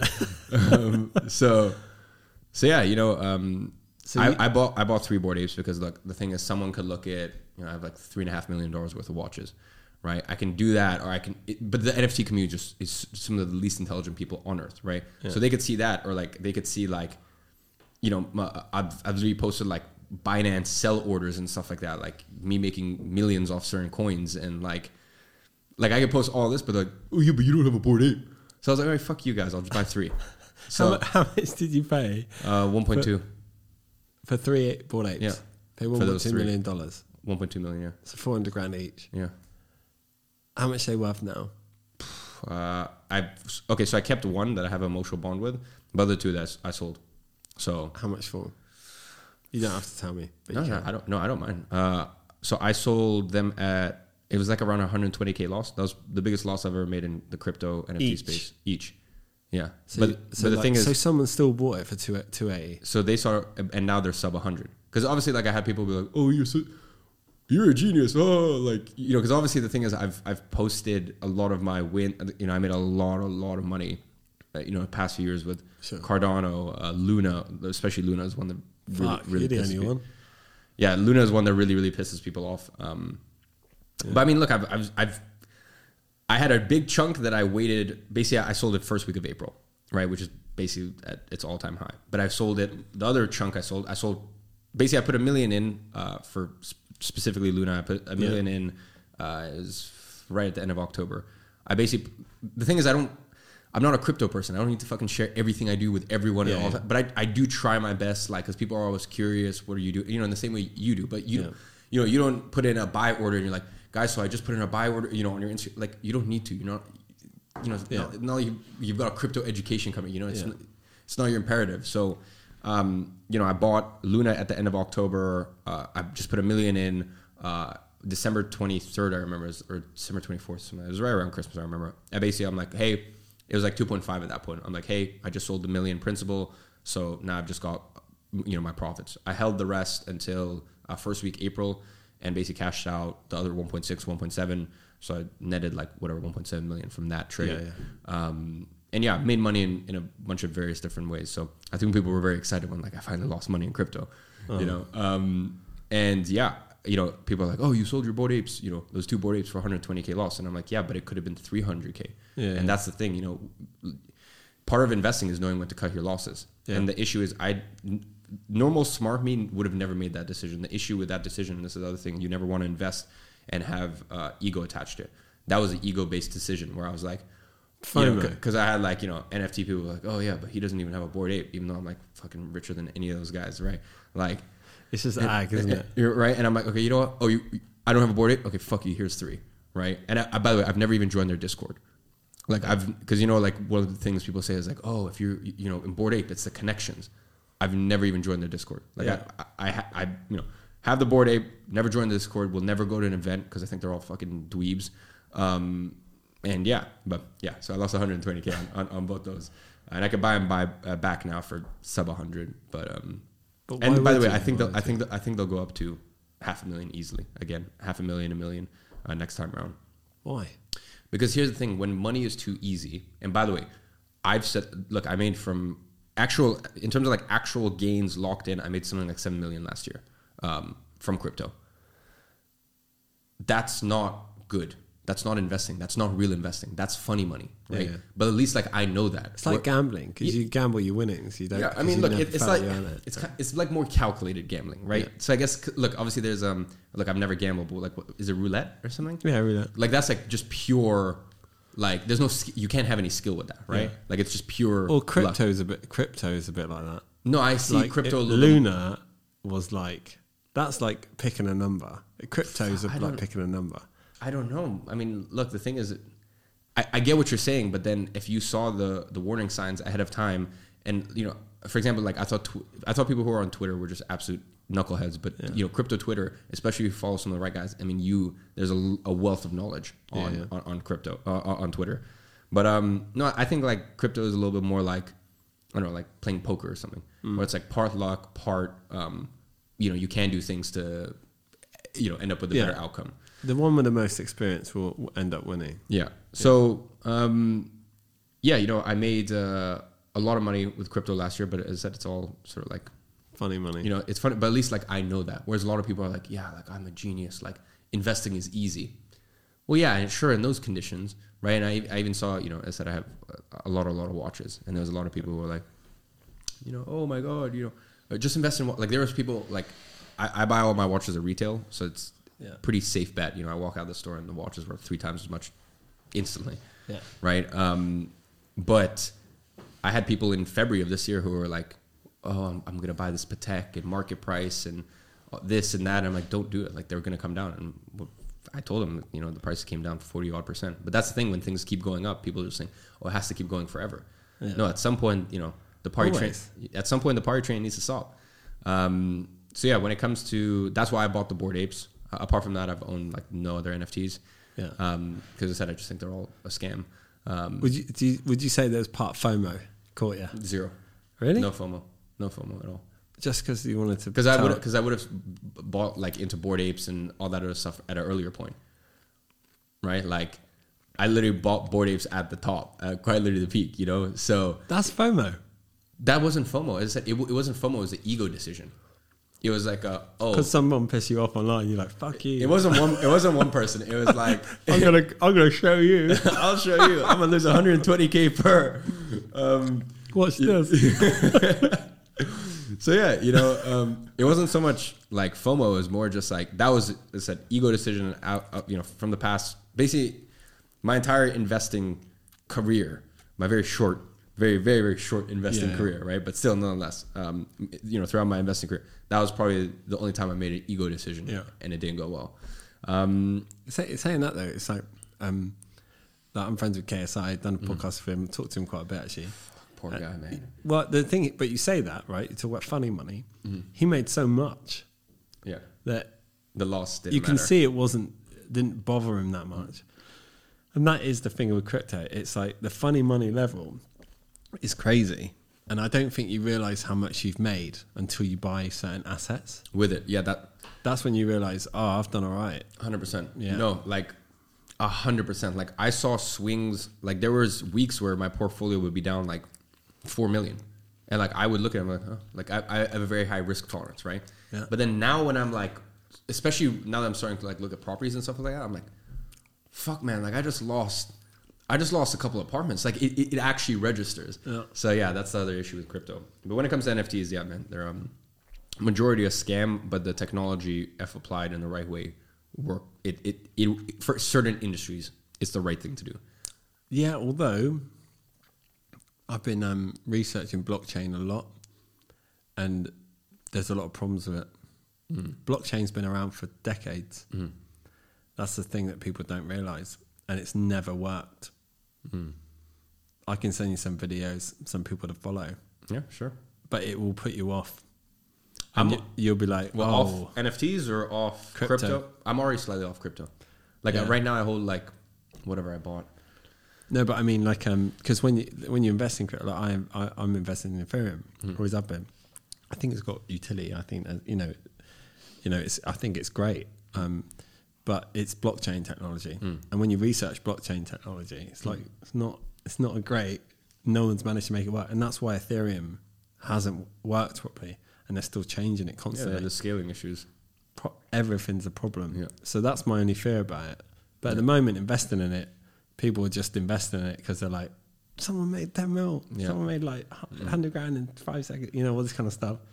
Um, so it's a good place to like make tons of money. Yeah, past still. 2025, I, I really don't know if I'll hold maybe a very small allocation of my portfolio, but I don't know if I'll necessarily hold any crypto. Yeah, But it's too exciting. depends where you are. Like that's the thing. Like once you get to a certain stage, right? Like once you, it's you you invest in different things depending on you know sort of what wealth category or what you know where, where you are in life right like the things you, if you have 100k in the bank there's certain things you should invest in compared to if you have 100 million in the bank Yeah. Once it's all relative. yeah and Yeah. w- but here's the thing once you have 50 100 million it's it's a lot more about playing defense than it is about playing offense if you have five grand go play offense go throw it into some Yeah. if you have five grand for me don't in, i mean now actually it makes a little bit more sense go buy some bitcoin right but let's say if we're talking last march or last february don't go buy bitcoin what are you going to do like a, a at, at best a 1.5x mm. you know, go store it into something in between the top 30 to the top 100, right? Because you've only got five grand to start with. Whereas if you, you're playing with different numbers, like I, I exclusively only bought projects in the top 25, top 30. I never touched anything outside of that, right? I mean, I, I think that was one or two, you know, with small amounts, right? But outside of that, I didn't touch anything because for me, it was much more about like, yes, playing offense, but defense as well. So, And that's the crypto journey in a nutshell, what you just said. The ones with less money, five grand, 10 grand, they go for the crazy ones because they like 100x. But when they get 100x, they go, nah, Bitcoin. Yeah. I'm just going to leave Always in Bitcoin, yeah. some in Ethereum. And that's the journey of it. You have to get there. And ev- like people were, people have sent me like screenshots of their like Coinbase balances. And you see they've got all these mad coins. They've got like five grand and they're, I don't know why they do it. It's like the weirdest thing. Um, and they buy all these like smaller coins, you know, because they want to get to like 100 grand, then they'll put it in Bitcoin or whatever it is. But that's the crypto journey in a nutshell. Gamble like crazy, you know. It's like putting all your money on one number, you know, but it, there's a better chance it will come in on on roulette, and then you get 35x or whatever, and then off I've you never, go. I've never played. Is it fun? Oh, I haven't played since like I was in Vegas, Yeah. like whenever that was years back. I've, Um, I've never gambled. No, Is I it fun? Well, I, when I was younger, yeah, it was mm. fun because like you, you, I didn't have any money. Mm. So if you that hundred dollars you're gonna mess about with mm. was like it meant a lot. You needed a win. Now, if you, it's like I don't see the point of it. Mm-hmm. You know? Yeah, especially I'll like I'll give it a go at crypto's more fun. Crypto's more Yeah. fun. You know. Yeah, but I don't know. I feel as though you have because that you know, in terms of gambling session, you've got the start and the end, and at least you've got some sort of. At least i i it's a, it's like you know, at least there's uh, some endpoints, right? So then you can kind of get on with the rest of your night or the rest of your day. Whereas like crypto, you know, if you're talking about it from the gambling perspective, where you throw it into you know, uh, um, you know, a coin with a market cap of like 73 million you're probably going to be up at night You- if you wake up for a piss you're probably going to check and you know so i think it comes with more complications Do you know what's funny? I've never admitted this, but I bought Golem back in the day. You ever heard of it? no I put, I think I put twenty thousand dollars into it. Uh-huh. This is like Trent, my mate Trent. He was just like, um, he was like, yeah, I've bought some of this as well. I was like, well, sod it. I'll just, I'll just, as a punt, pure mm-hmm. punt. Mm-hmm. And I think it went up to like hundred grand, mm-hmm. and then came back down to like four grand. And I forgot about it. I was like, you know, this is uh, in 2017 when it had the crash, the correction, whatever. And then I left it. And I think eventually, because the thing was crypto, as long as you just hold it, it will always go up eventually. Mm. I think I sold it at like 65 grand on the latest one because I, I saw it go back up. I was like, just stick that in Bitcoin. I'm not going to keep that. Mm. Um, but I, I remember like looking back, I had no idea what Golem was. Like it's 2007, no idea. My mate was like, yeah, just I'm, I'm, I'll put like 20 grand in. I was like, all right, I dollars. I was like, all right. But that is the, the journey of crypto. It's just pure punting, mm. pure punting, you know, and then you make loads of money. And some people think, you know, like the ones you talk about in Dubai, they walk around, they think they're the shit. Mm-hmm. I've never thought that. I just thought that was lucky. yeah like it's pure 100%. luck. Like, if you're if you're very wise you look at like crypto returns and you'll be like and if, as i said of course I, I think crypto is kind of like poker where you can do things to you know yeah, there is some level of skill involved but at the end of the day you know at the end of the day if the federal reserve is going to raise interest, interest rates yeah, we're all fucked it doesn't matter either way yeah. and you don't have a say in that Yeah, Well, if they print money, for sure. Yeah, they always raise the rates and change rates. But yeah, I mean, Yeah, but no, but if they print money, then go invest in crypto. Of course, great. Yeah. You know, more money flowing into assets. But the point is, you know, if there's a, you know, if, if at the next FOMC there's a, you know, 100% basis points, in, uh, basis points point increase, yeah. you know what's happening. Yeah, yeah, it's funny. Crypto's funny, isn't it? Because the thing is, the underlying technology of Bitcoin is what could save the world. Yeah. But we're all just gambling and punting on those things that people Shit think are like and stuff. Bitcoin, and they're nothing like Bitcoin because Yeah. it's they're completely centralized, Mm. like especially Ethereum. Whereas Bitcoin's decentralized. Uh, How it's called crypto, I don't know. Mm. It's like the weirdest thing. I think I mentioned that in the documentary tomorrow. I don't know. Mm-hmm. Weird one. So what? So this um club of yours, what's the plan for it? Uh, so basically, we launched uh, the the whole thing about it. So I wanted to do this more when I was like forty or something, but I wanted to have sort of like a men's mastermind group specifically for wealthy people. Yeah. Because like I'm like this sounds terrible, but I was even thinking about this even before I even had money. Yeah. Right? I was even thinking like, fuck, they don't teach you how to be rich. Like they don't teach you how to spend your money the best to increase your quality of life. They don't teach you how to find a personal, uh, you know, a PA, how to train your PA, uh, how to sort of just make your life use money in the best way, in the most efficient way possible to make your life as good as humanly possible. So um, yeah, that's basically why uh, the plan was to do something like that when I was uh, 40. But then I saw uh, NFT technology, and I do believe, I believe in NFT technology. I just don't believe the way it's being used now. I said I don't. I would never use the NFT for my software company, you know, where it's like a it's a monthly subscription because obviously that doesn't make sense. Whereas, for example, in the mastermind, uh, you know, membership mastermind education space, I believe NFT technology makes sense, right? When I was living in London, you know, I had all these memberships. You know, let's say even uh, there's a like a gym place thing called KX, right? It's like ten grand a year, right? Now, when I leave, they just sell my membership to someone else. Whereas if I left, let's say I was there for three years, paid 30 grand, whatever, when I left, my space is an asset. And I then get to sell that on. Yeah. And then they also get a percentage of the royalties from that.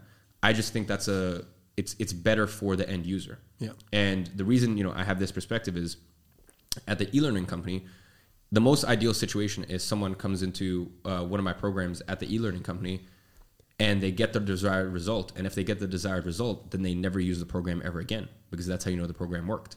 Because really, there's no point in getting going back. It's you know, it's not necessarily like a book, right? A book, you know, you might come to it back to it at a different stage of your life, but it helps you get to a certain point, and then once you get past that, you don't really come back to it, right? So that's actually if things go really, really well, a person takes any course, they get the desired result, and then they never need to use it ever again. But if they've paid for that, you know, now it's you know at the e-learning company, I'm almost like the Federal Reserve. I can just print infinite cop. Well, technically, well, we have a lot of like human aspects and elements to this, so there's only a, a certain amount that we can scale. Otherwise, people don't get the personalized one-on-one support, uh, you know, from our concierge service and blah, blah. Whatever. The, the point is though, I can I can produce multiple copies of it, and once they've used it and they've gotten the result, like that's it. It's just sitting idle there. Whereas then, if they could go ahead and sell it, that's much better for the end consumer. Yeah. So I that's a perfect example of NFT technology. You know, and I think, uh, for example, as I said, if you're in a mastermind, a 50 person mastermind, you know, those masterminds that I've been a part of. They're you know, uh, uh, 50 people and they're like 50 grand a year. When I leave, they just sell my spot to someone else, right? That my spot just goes to someone else. Whereas if my spot is an actual asset, I just think that's uh, that's the right model for those types of businesses. So I believe that's the right model, and I believe that's the best model for the education industry.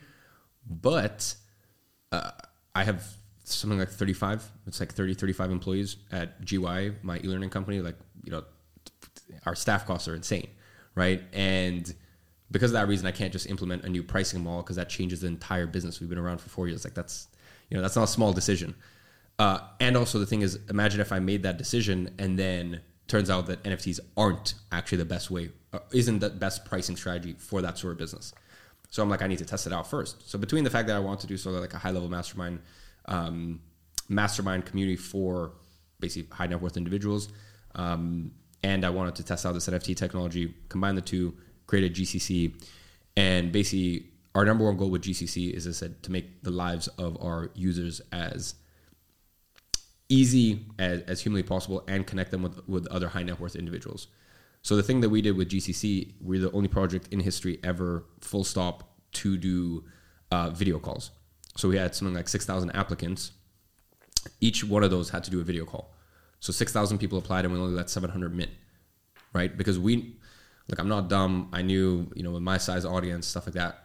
At some point when people, you know, when the project launched, it was, uh, it was what, like 8x floor or something like that. Like if you bought it, you would have made like 40 grand. So I knew I was giving people free money. So I'm not just going to give anyone free money because this was a very, very, very exclusive uh, NFT project. And as I said, it was the first NFT project in history where you had to take a video call to explain to us why you should be allowed to give us money. And you really had to sell yourself. And there was a lot, you know, there was many, many points. And for example, I can say this now because we've minted, so whatever. But um, for example, if your main occupation was NFT or crypto, you got negative points because I specifically wanted people who weren't in NFT or crypto. I wanted people with traditional businesses. I wanted people where, you know, if things go, if Bitcoin goes sub 10, their life is okay, right? I didn't want people who in the NFT or crypto space because also as I said, I think it's a different sort of mindset. It's a easy, quick money mindset. Yeah. I didn't want those people. So we had all these different criteria and condition and stuff like that.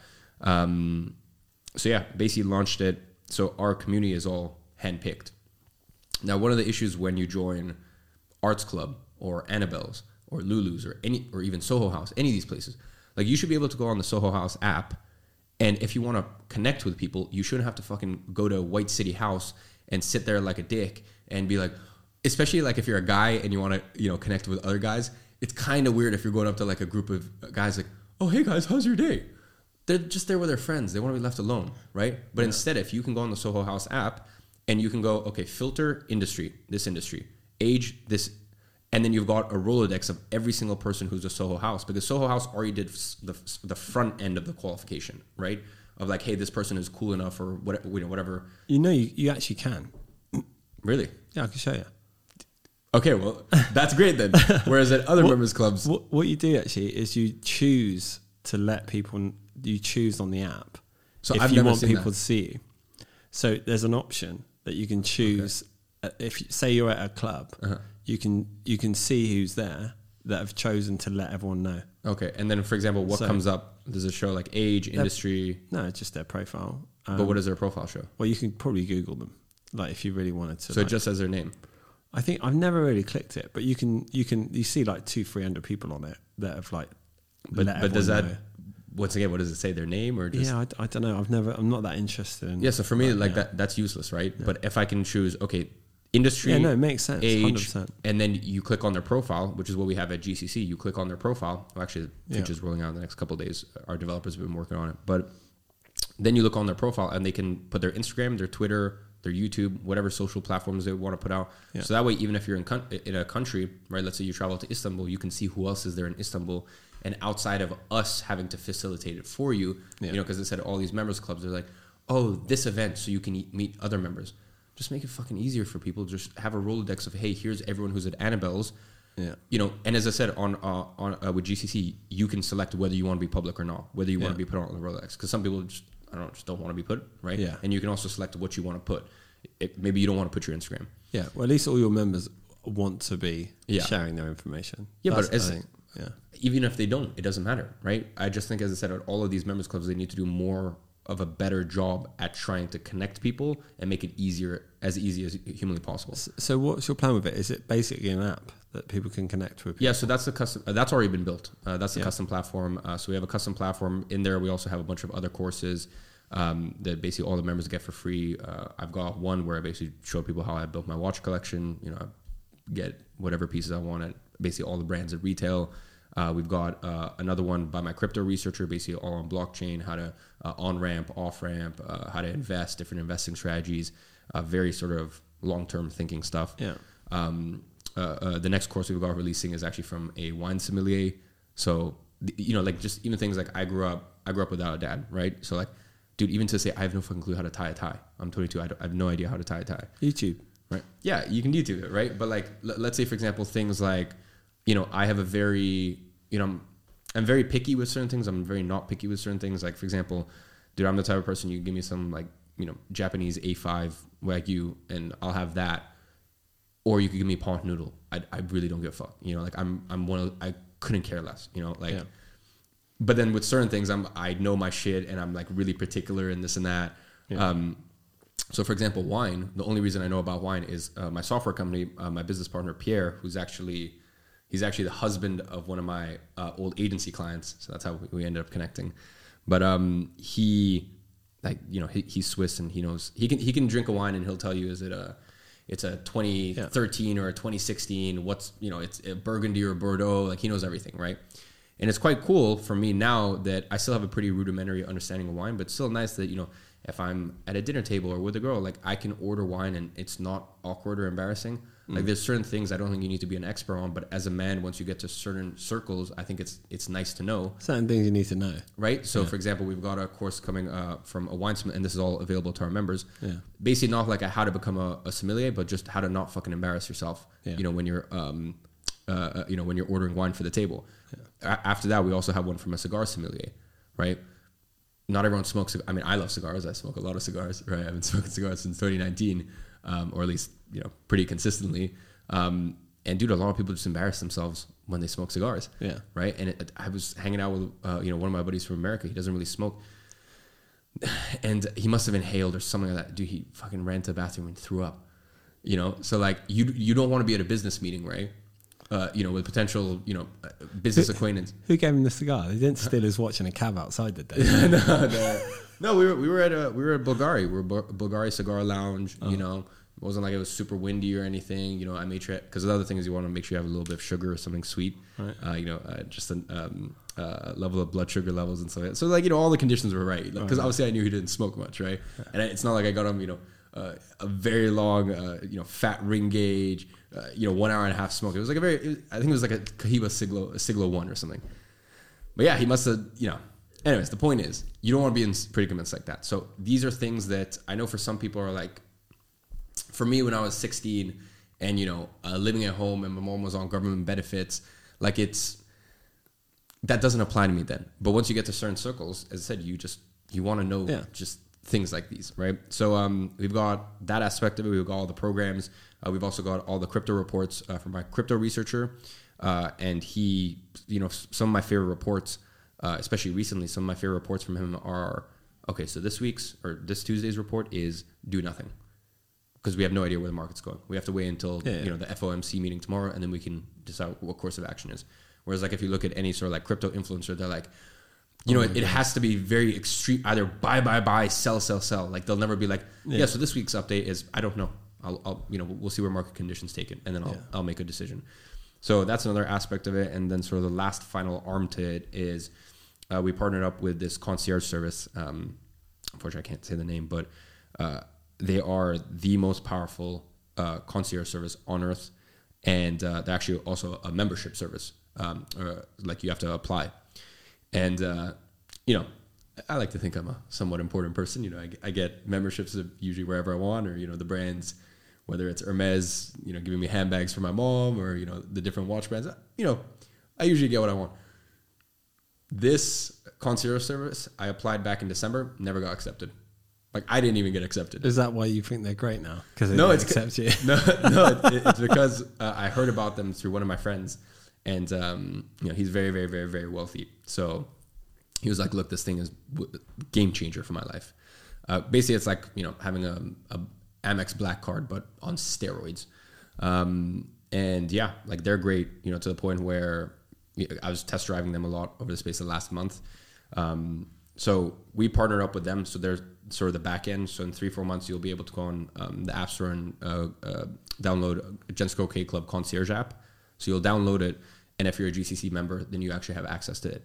And um, yeah, I mean, from I mean, you name it, like you know, Amara, my my lo- my lovely PA, you know, I'll, she knows what sort of restaurants I like and stuff like that. So you know, I'll be like, Amara, you know, I need a uh, table at whatever uh, this place, uh, or you know, one of my favorite spots tomorrow, two p.m. or sorry, nine p.m. for two people.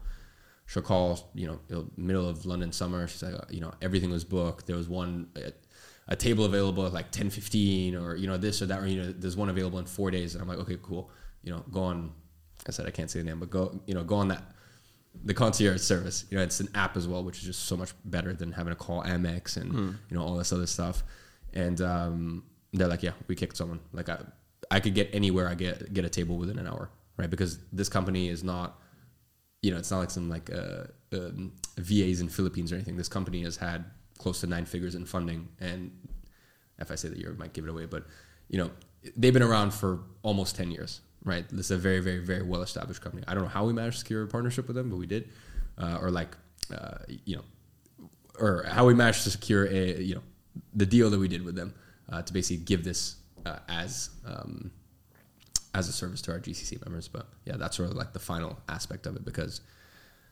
yeah, you know, I have a PA.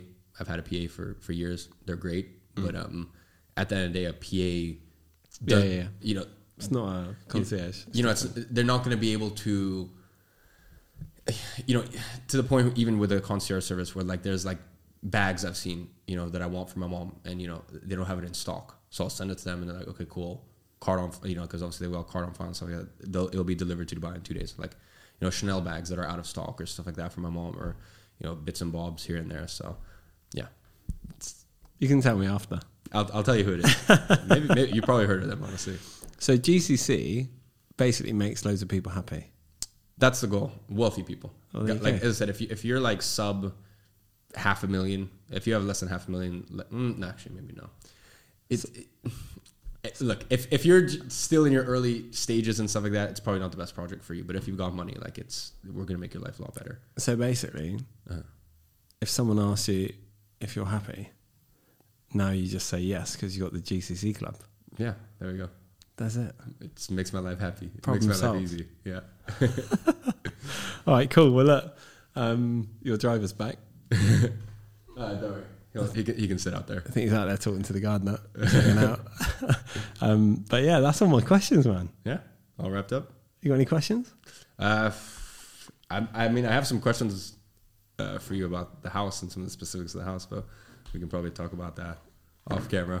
I'll, Some of, the, um, some, some of the financials and stuff. you can ask me the question, and then I'll write you a letter There we go. and send it back to you Done deal. in Dubai. no, don't do that. Do that. If you try to send any post to Dubai, it gets lost. There's no, there's no. Um, You can't even video call there, can you? uh, yeah, you have to VPN. VPN. So and- weird. yeah, because there's no weird. postal codes in Dubai. Really? Yeah, it's like the stuff in Dubai is re- like the addresses are really weird. Yeah, great city. Yeah, you should move there. No chance. I'll come visit you though. You're Yeah. my friend, Trent. Done, done deal. All right, deal. Uh, thanks for coming on. Thanks, man.